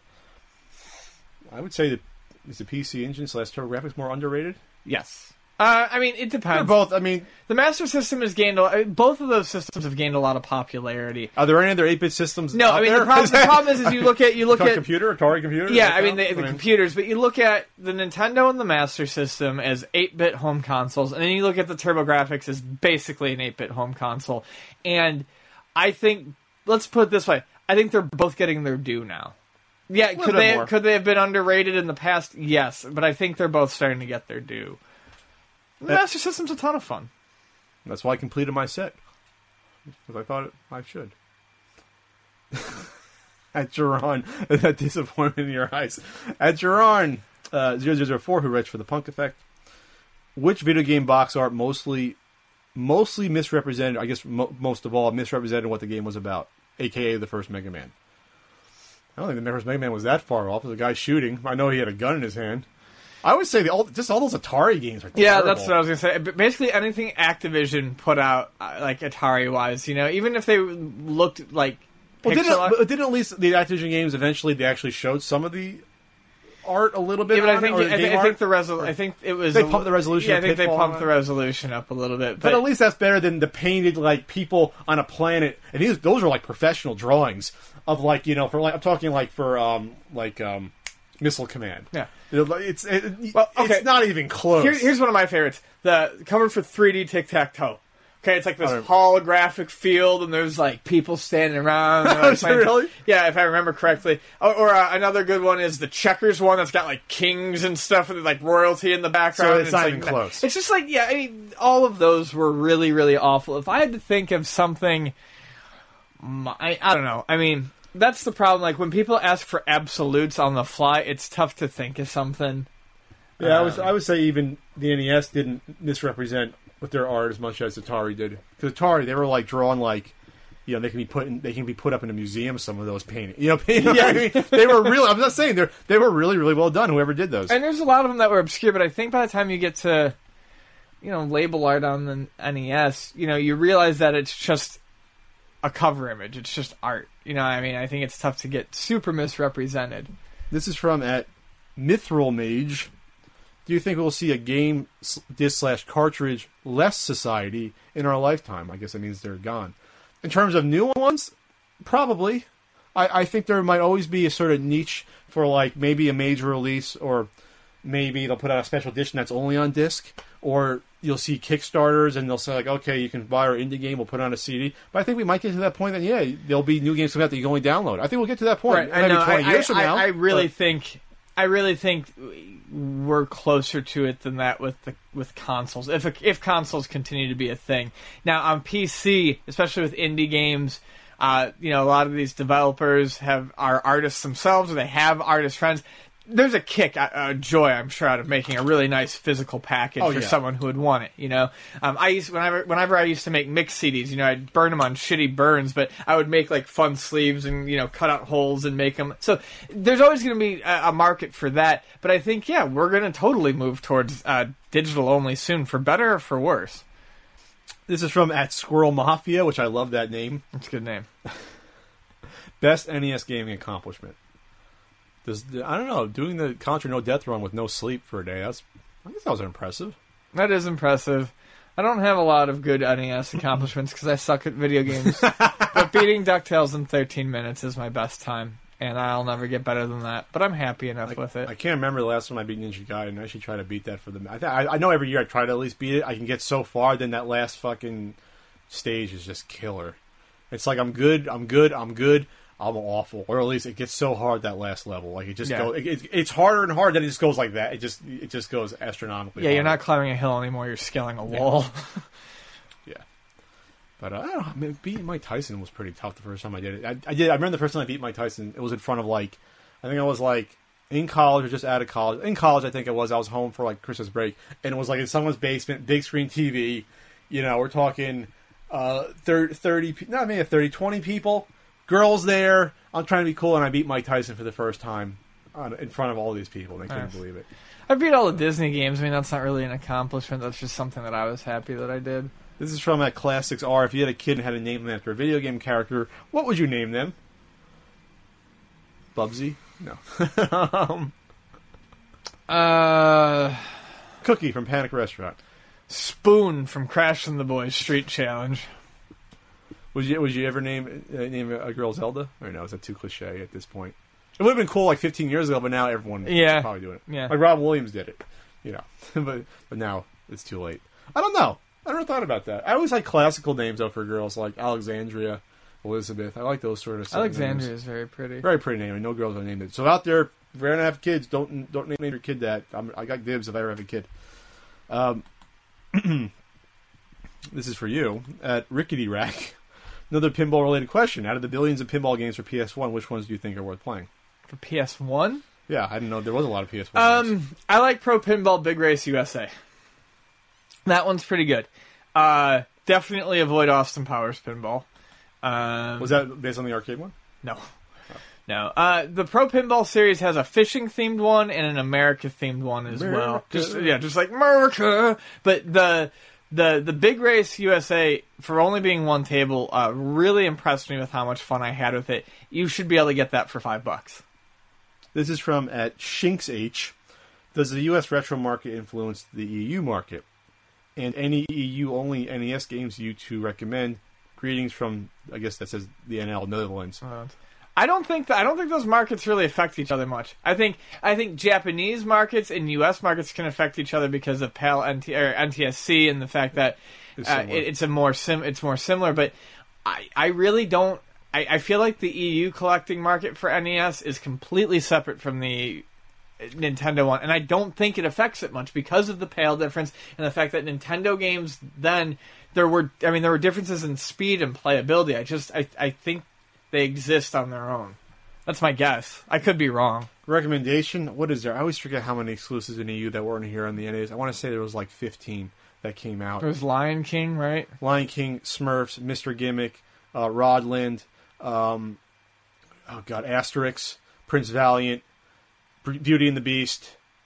I'm running out of steam. Banana Banana Prince. That's eight. Uh, Banana Prince and Asterix were the only other two that I knew. So anyway, there's like maybe a dozen, 14 that came out there and not here. Uh, Mr. Gimmick can't go wrong, of course, but it's so expensive. I think it's probably like a $400 game now loose. You know, I probably should have bought one was like 150 Right. a few years back. Um, well, I'm surprised I rounded off that many. I'm, pro- I'm The Asterix, I've never played the NES one, but they tend to be fairly decent. Like the Genesis one's kind uh, of fun. Uh, the Noah's Ark game, that's another one, Uh, which I want to get. That one does not run, even on the PowerPak, It does not run on a U.S. Uh, system properly. Uh, some of them don't. Elite's another one. See, now I'm thinking of Elite. the Elite. That doesn't run on a U.S. system properly, unfortunately. Yeah, get Elite. That's probably why I wouldn't be able to uh, uh, review it. I hate to say it because I can't play it. Right. I really can't unless I use an emulator. Who wants to do that? It's not fun. No. um, well, you guys, this is from at NL Productions. Will you guys be attending the Classic Gaming Expo in Vegas in September? Maybe for me, probably not for Ian. The, pr- the only problem with September is that's probably when the marathon's going to be. We're going to have to narrow down the exact weekend. Looking at the l- late September, that's earlier September, so that might be the weekend that we were going to do it, like September. I think that's like tenth about. Um, we'll see. It's I'd- short. It's a short distance. I'd love to. There's no way in hell I'm going to have the time. Oh, there you go. Uh, this is from at Tempest 2000. Ah, I need that. I don't think I have that for a Jaguar. I have a box copy at the store right now. How much? Uh, 20, 25. I think, know. I'll look it up. Ah, okay. Don't don't don't give it out to everyone. They're going to come snag it. Um, what do you think about the future of handheld gaming? Will will come a future ne- next generation? I guess it means will there be a next generation? Yes. I think without Nintendo's controlling the market and doing great, oh, yeah. Yeah. I mean, Nin- Nintendo is doing fine in the handheld market. It's beyond Uh, fine. Uh, yeah, beyond fine. I don't really know about Sony. I like the Vita for what it is, but um, yes, I think there is always, at least for now. See, consoles, consoles can be replaced by computers that are more set up specifically for gaming rather easily because that's what you do when you sit at home and you game. But there's always going to be people who want to take a, a, a portable system out and play games, and I'm sorry, the phone just doesn't hack it most of the time. You're not going to No. find a deep, rich experience. So I don't know how many players there would be in a next generation, but I would say that Nintendo will will certainly have another handheld. Sure. They've been controlling. mean- they've been controlling the market now for 25 years. the yeah, market. and and that and that and this is why and, yeah. and this is why Nintendo doesn't dilute their their popular franchise by making phone games and Yeah. bullshit like that is because they keep you locked into their their mobile device. They make you fall in love with the mobile device because it's the only thing that can provide you with that sort of games. Those sorts of games. At Ant Midcall, have you ever seen a fan at a, swap meet? And also, thanks for making flea markets awesome for me. Well, I don't know how I made them awesome for you, but okay, thank you. Um, yeah, um, it's probably been about I want to say between ten and a dozen times where fans have approached me at, at the swap meet. Um, it comes in weird waves, and for a couple of reasons. One, I usually leave before a lot of the people, mainstream people, show up. I'm gone by 9:30, 10, and that's when a lot of people usually start showing up, like nine o'clock, ten o'clock. Um, so that's one reason why I don't run them that often. But it will go like I won't. I, one won't approach me or notice me for. Plus, I'm kind of incognito most of the time. It's kind of probably hard to pick me out unless you really see me. Um, but it'll be like three months, and then I'll see someone, or someone will see me three times out of four, you know, I mean, four weeks. Yeah, it's kind of weird. Uh, Frank's been recognized more. Uh, when I'm with Frank, usually he's the one that people spot first because he's Frank. Frank was spotted at a Target a week ago. I didn't tell you that. Nice. Two people came up to him. Uh, I guess a guy and his girlfriend came up to him. All he's like, he's like, yeah, I'm a regular person, just buying paper towels. You know, he's fascinated by it still. All right, um, I am too. People come into the store and they're like, "Hey, Ian," and I'm like, "Hi." You don't know if they know you just from the store. Or I from don't. I don't know who you are. Yeah, But they didn't say, yeah, I see you from the videos. I, but apparently we're on a first name basis. That's, uh, that's increased. You said the past It's Couple increased years. a lot. Podcast. what versions of games made for multi-platforms in the 8 slash 16-bit era you think were better? Me, James Bond Jr. on NES is greater than the SNES version. I don't think I played the SNES version. Yeah, SNES version of that. Um, which ones are? I just I'll try to think of one example. Well, I mean, games like Uncharted Waters and um, you know what? Smash TV. Yeah. obviously the Super Nintendo. It's near perfect arcade translation. Um, people will, I mean, argue that the uh, Captain America and the Avengers game is better on the Genesis than it is on the Super Well, Nintendo. it's all about 8-bit versus 16. oh, 8-bit versus 16-bit. Super Off Road is awesome on Super Nintendo, except there's no four players like there is on the NES, unfortunately.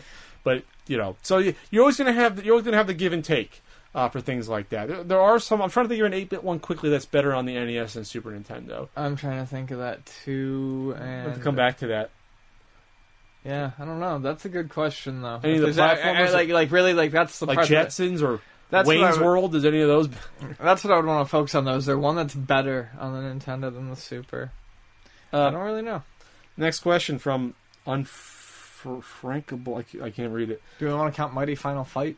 I mean, it's different, but I mean, I like that way But That's I think I think one. that's not argu- That's, That's arguably arguable. better than the the, the Final I Fight might port. have to.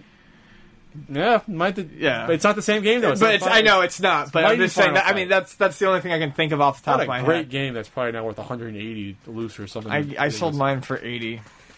You sold yours recently? No, uh, this was a while back.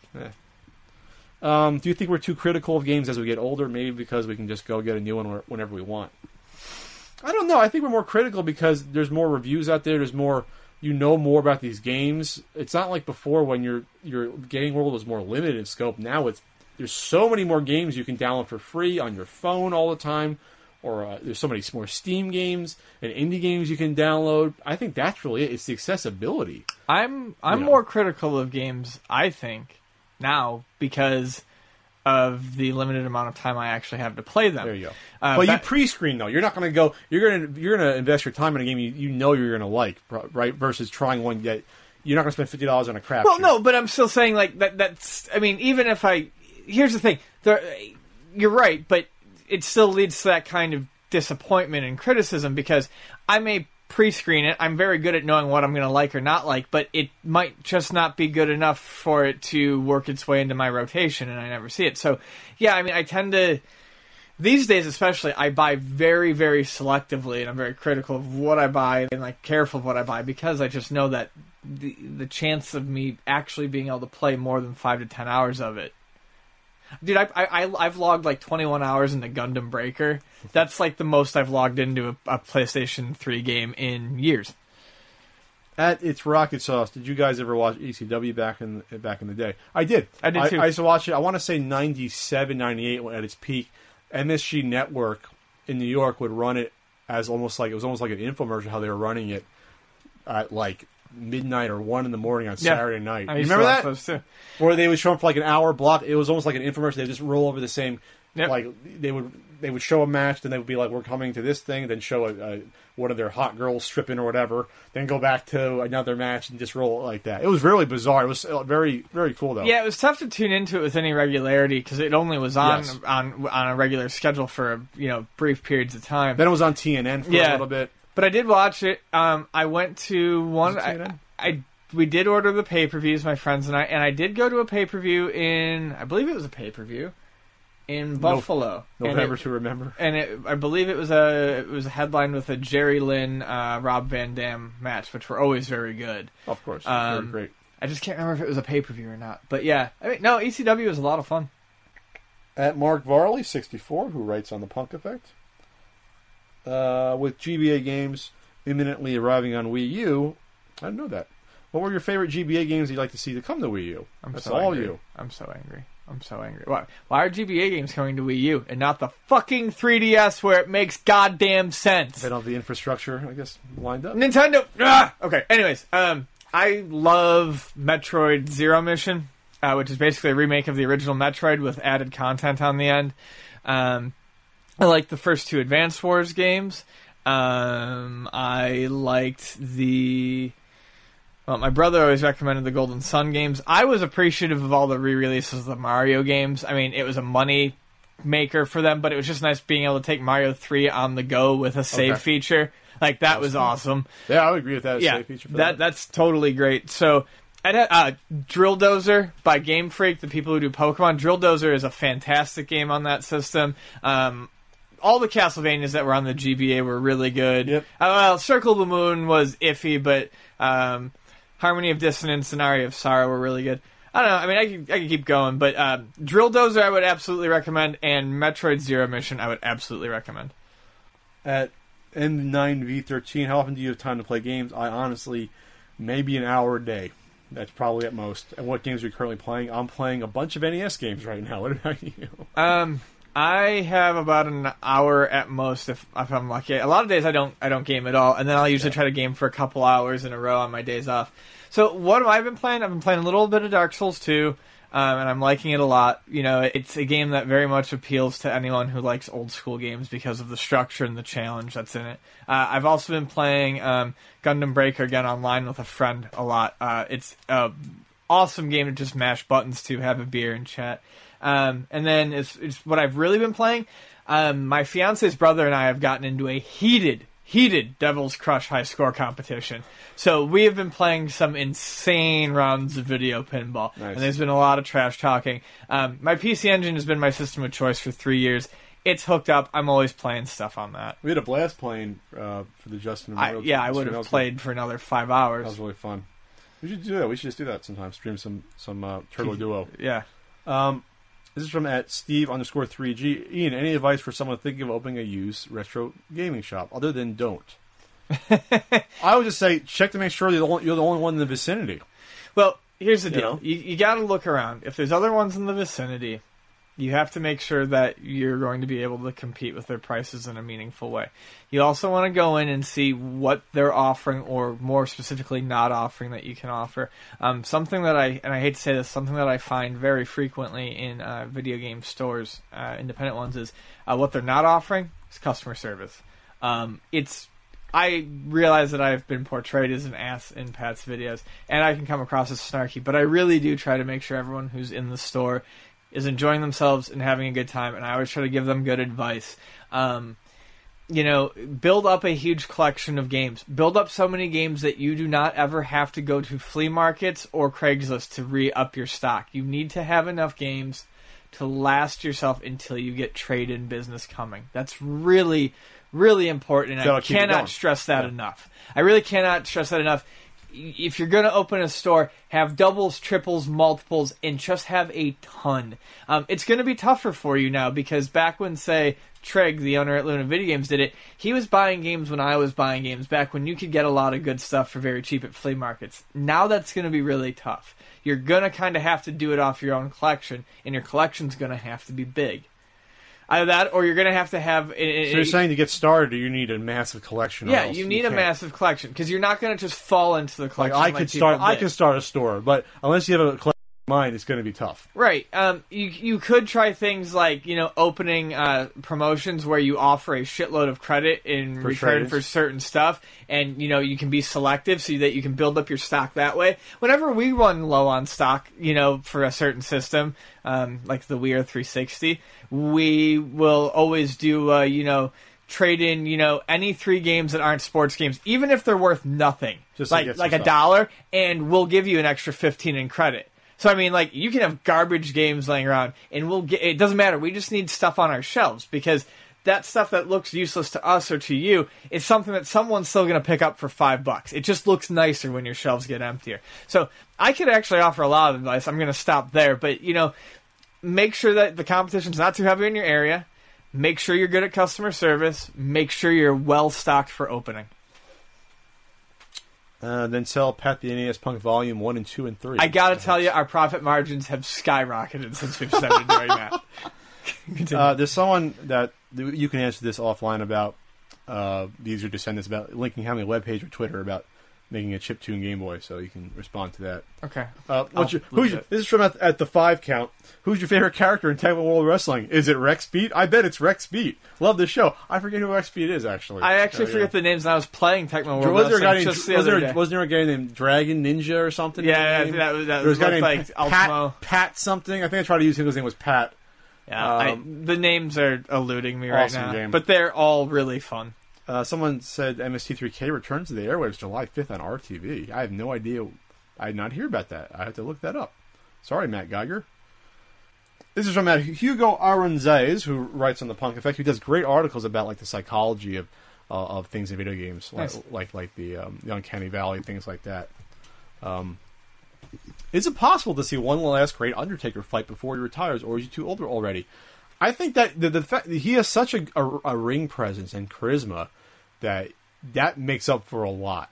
Uh, even if even if he's slow to get around, he the pops he gets are still incredible. Yeah. And maybe because he only shows up once a year, or the fact that he's like a legend in the business, that I, I think he can go until he wants to stop, even though his body's been breaking down the past three. I years. think his body is going to stop him at some point, but we have to remember that Taker did not always put on good Mania matches. Taker put on a lot of really garbage Mania matches until like on, Giant Gonzalez, 15. versus Taker wasn't good. Yeah, Or WrestleMania nine? but you know, I thi- think he's realized now that the streak. Now, I mean, ever since the streak became a thing, especially because he's only. I, I mean, the guy wants to work. He wants to make it look good, and even He if loves that business. yeah, and even if that means you know someone's going to kind of carry him a little bit, right? He's got his spots, and he's got at this point, unlike previous Undertakers, he finally has the gimmick he'll probably run with until he's done.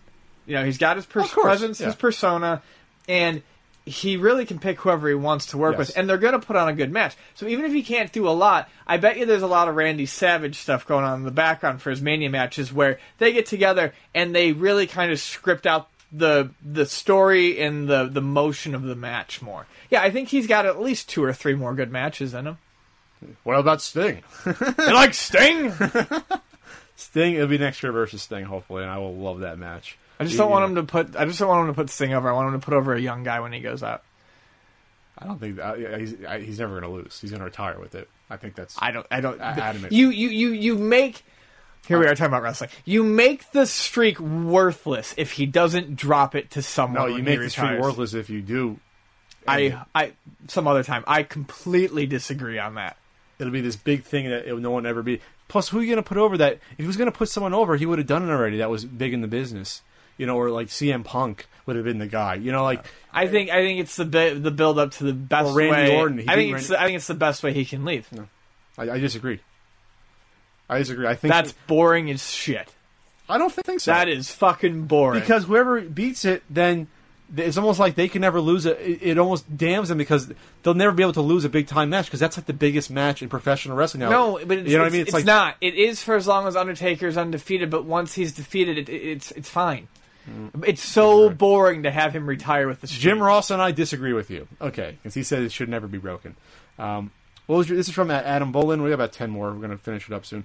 What was your favorite toy growing up, uh, or what was the one toy you wanted so bad? Favorite toy growing up was GI Joe. I loved GI Joe for the fact that the characters were articulate in the in the arms and and the knees and everything, and the fact that they all had awesome background stories on the file cards. That you understand how much that put into it. The fact that they actually gave the, the guys' personalities, and it shined through on the TV show that every guy had a specific background and accent. They're from a different part of the country, and they had their own little quirks. And that, to me, that that more than any other cartoon, like really reinforced that that they were actually characters. And so when you're playing with the toys, you're playing with the character. That that to me was big, bigger than anything else for that. What what toy did I want? Sorry, your your favorite one. Oh, um, I I, I had two. Plus, I, they had cool weapons too, GI Joe. They had really cool weapons. my the two that I loved was I had a trans I, not a transformer. I had a Voltron. I was I not Voltron. I was not crazy into a lot of the cartoons that were popular as when I was a kid, and I also didn't ask for a ton of toys. Um, I, I liked board games and books and stuff like that, but I loved my Voltron that came apart. I think it was the actual metal diecast one. I had But- the one that was like yeah, it was like a foot. Yeah, I, I, yeah, I believe so. And then my my, my favorite toy of all time when I was a kid, and man, now that I'm thinking about it, I don't have any. I would love to just be gifted. A, like, I just want someone to. I, I want to find a box of this old Hot Wheels to, uh, cars and track. Holy fuck.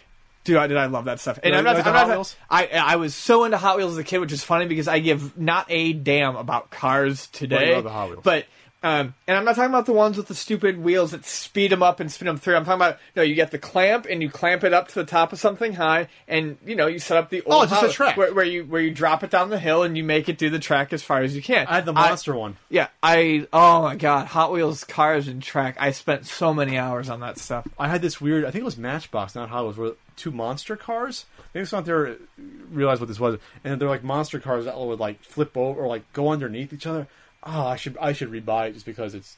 Well, I, I just what I played with as a kid was just the generic track because back then you could buy like just generic You could packs. buy You could, you could buy packs of just straights I had- and packs of curves, and you know you you, you know you buy the jump. I pack, had one and that you had just construct I had you one that wanted. had little houses. It was like a streets. There was stop signs. And Oh, I've, signs. never, I've never. That's cool. I never even. Saw I don't that. know if it was branded. It could have been a Matchbox thing. I had. I got. Uh, was. Matchbox was way more into the like the city and town stuff. They had. They had a garage maybe. Yeah, my brother had the garage and it was cool. Uh, that was cool. The That one was with the, the fun. one with the elevator. Yeah, the elevator. I Yeah, see- I the see- parking garage. I see a garage sales. I never had. I see a garage sales, which my parents got. I might have gotten that said- one at a garage sale. I like those. I had, a I had a lot of hand-me-down toys or stuff from garage sales. I had a Castle Grayskull from a garage sale, missing some of the pieces. That's where I got a lot of my toys. Yeah, we discussed this. I had so many. I mean, that's where I got half this this Hot Wheels stuff. Was that?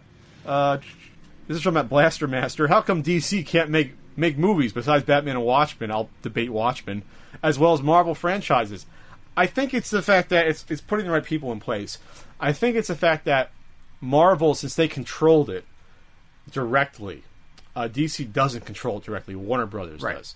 That's a big thing. So you have a movie company that doesn't understand the comics and the co- comic audience trying to make comic movies versus Marvel controlling it with their guys and getting people into it and making sure that they have a handle on. it. So when, so when Marvel makes these movies, they know beforehand what they want out of the entire universe of the movies, and they know creatively what they want, Well, they and they a- control that They have a cohesive creative team, which Yeah. means they can do things like the the great build up they did to Avengers. Sure. Whereas you know Nolan's Batman run was good, but I don't. I can't think of anything else. And uh, yeah, it's it, it, it, it, there's no cohesion. Uh, this is from at Narc Podcast. Had a dream that Sting helps helps Daniel Bryan beat Triple H with a baseball bat on Sunday. would you mark out? I would. Oh, you damn right, I'd mark out. I'm marking out right now, thinking about it. You like, you like Sting? At Video Game Heaven, what's the coolest item you ever won from an arcade? Example: plush, toy, electronics, etc.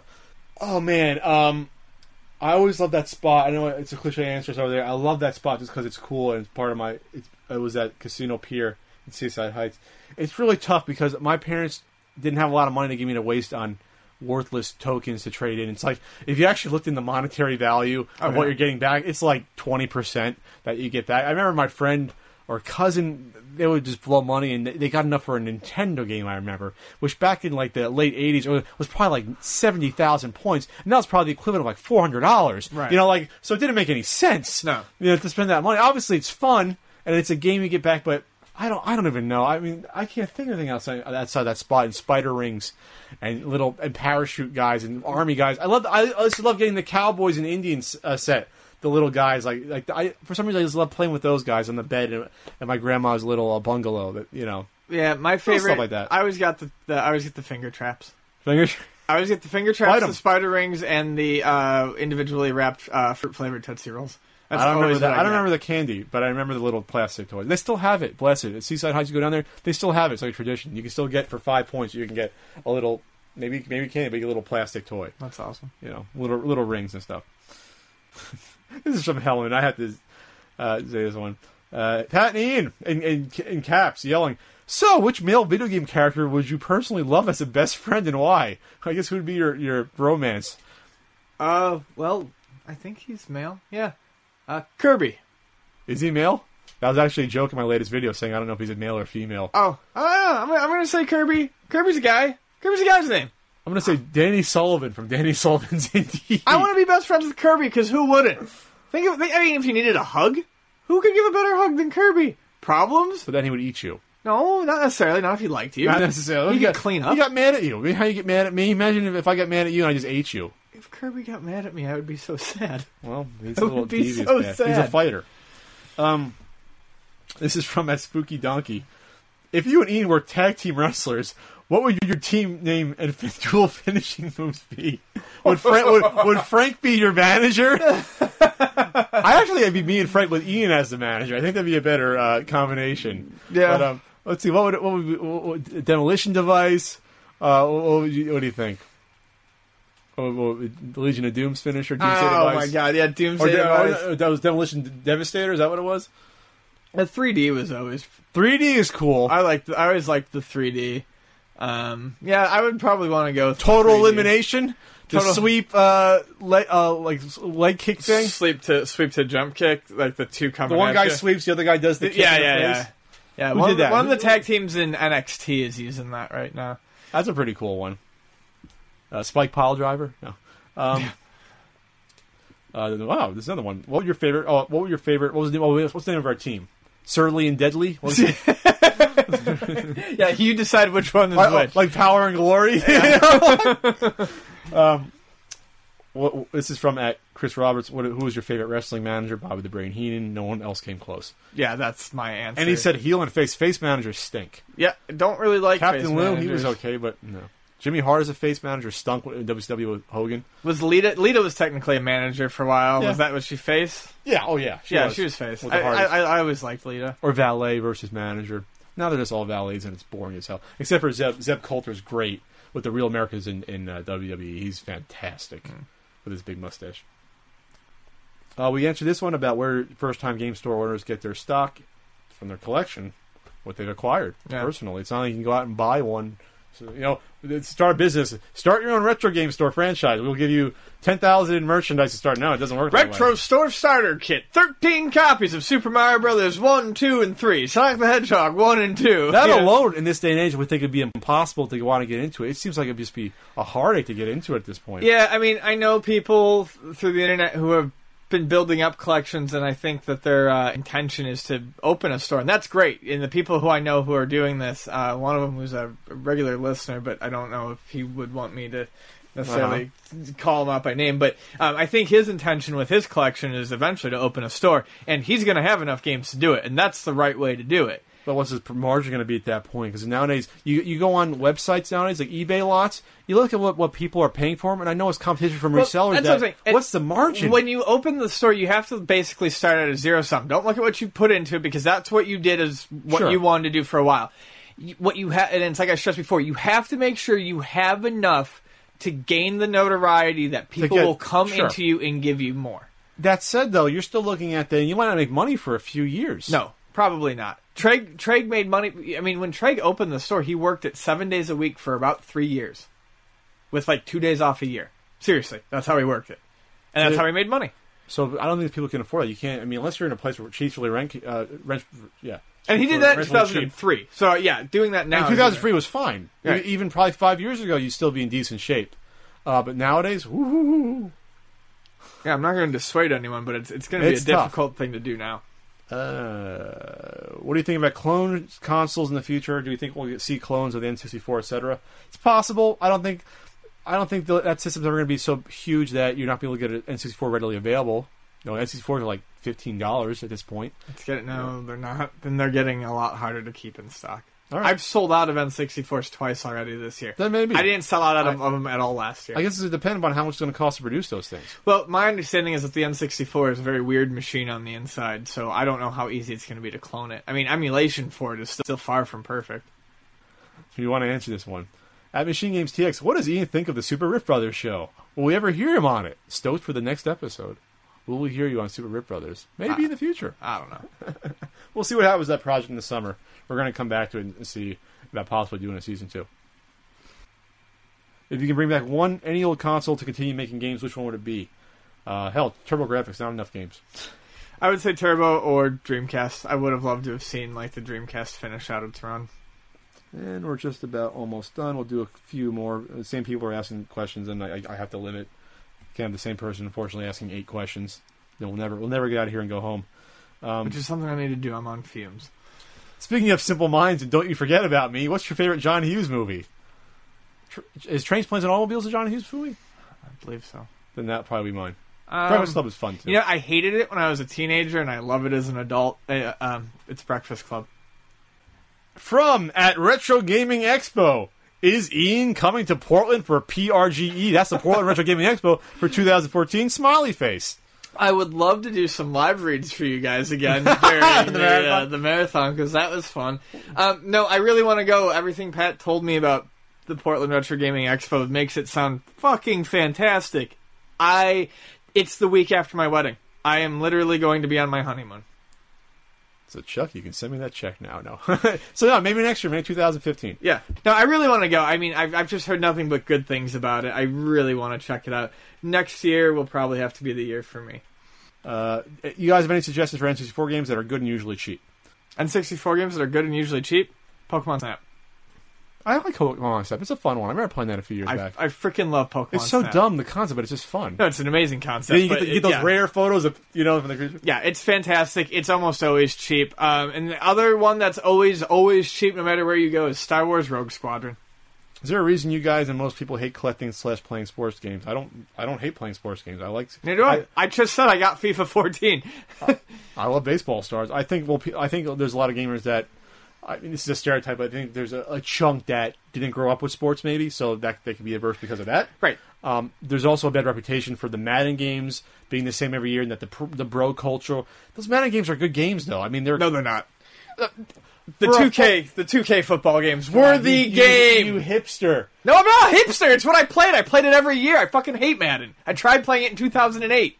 This was like six games since that, or whatever. Right, I they've all- think they, they they wouldn't sell if they were shitty games. I don't care that the only No, games on they would. no. I, mean, They're not shitty games. My thing is, I don't hate sports games. I I uh, I play them. I actually like getting lost in the season mode, even if I'm playing as a crappy team, losing all the time. Go on. So, so I just, I mean, my whole thing is, from my standpoint, why do I hate sports games? Because they are like roaches. They plague used game stores. That's why I don't like them because they come out on a yearly basis and people dump them. So I mean, I just you end up with too many. This is asked twice in a row. I want to know how Ian feels about DuckTales HD remake. You promised to play the damn game and you still haven't. No, I haven't. But I'm. You I, promised back in September to play it. I don't feel any animosity towards it anymore. I mean, we've gotten to that point in our relationship. It's been I- six, seven months. We're just gonna live and let live. Jesus Christ. Uh, what's what is a video game that you wanted so much but you couldn't get it from from uh, Kirkland? Video game that I wanted so much but couldn't get it. Yeah, maybe as a kid, I guess. Was there one you couldn't get? I wanted Super Mario uh, three or two so badly, and I just never got it. I just never got it. I, I don't know why I never got it. Especially Super Mario 2. You know how many times I rented Super Mario 2? I probably rented it as a kid like eight times. Never beat it. You probably get to the fourth or fifth world. And I just never got the game. I don't understand why. I never asked for it. I Rockin' Kats, uh, Rockin' Kats would probably be my answer. But the thing was, I didn't not. I don't, I don't think it was a. It was because I didn't ask my parents for it. It was. I just rented it so many times that I kind of felt like I never really needed to own it. And then you know I found myself wanting it very frequently after that, and I couldn't get a hold of it.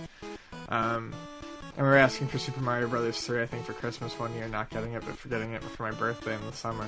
I didn't ask for a lot of video games. I mean, by the time I figured out the whole Santa Claus thing and what money was, I was like, yeah, my parents don't have the money for this shit. So I, I, I, I, I picked I picked wisely and usually got what I wanted. I think that's it. We, we did this for two hours almost on the dot. No, a little less. We covered a lot of topics. That's going to wrap it up. We're going to see you in three weeks. We'll see you around, see you around April twenty third uh, for the What next, am I gonna do? for the next completely unnecessary podcast with my buddy Ian Ferguson So long. on Pat Contri. For more Ninja Turtle shenanigans, we'll see you next time, guys. Bye.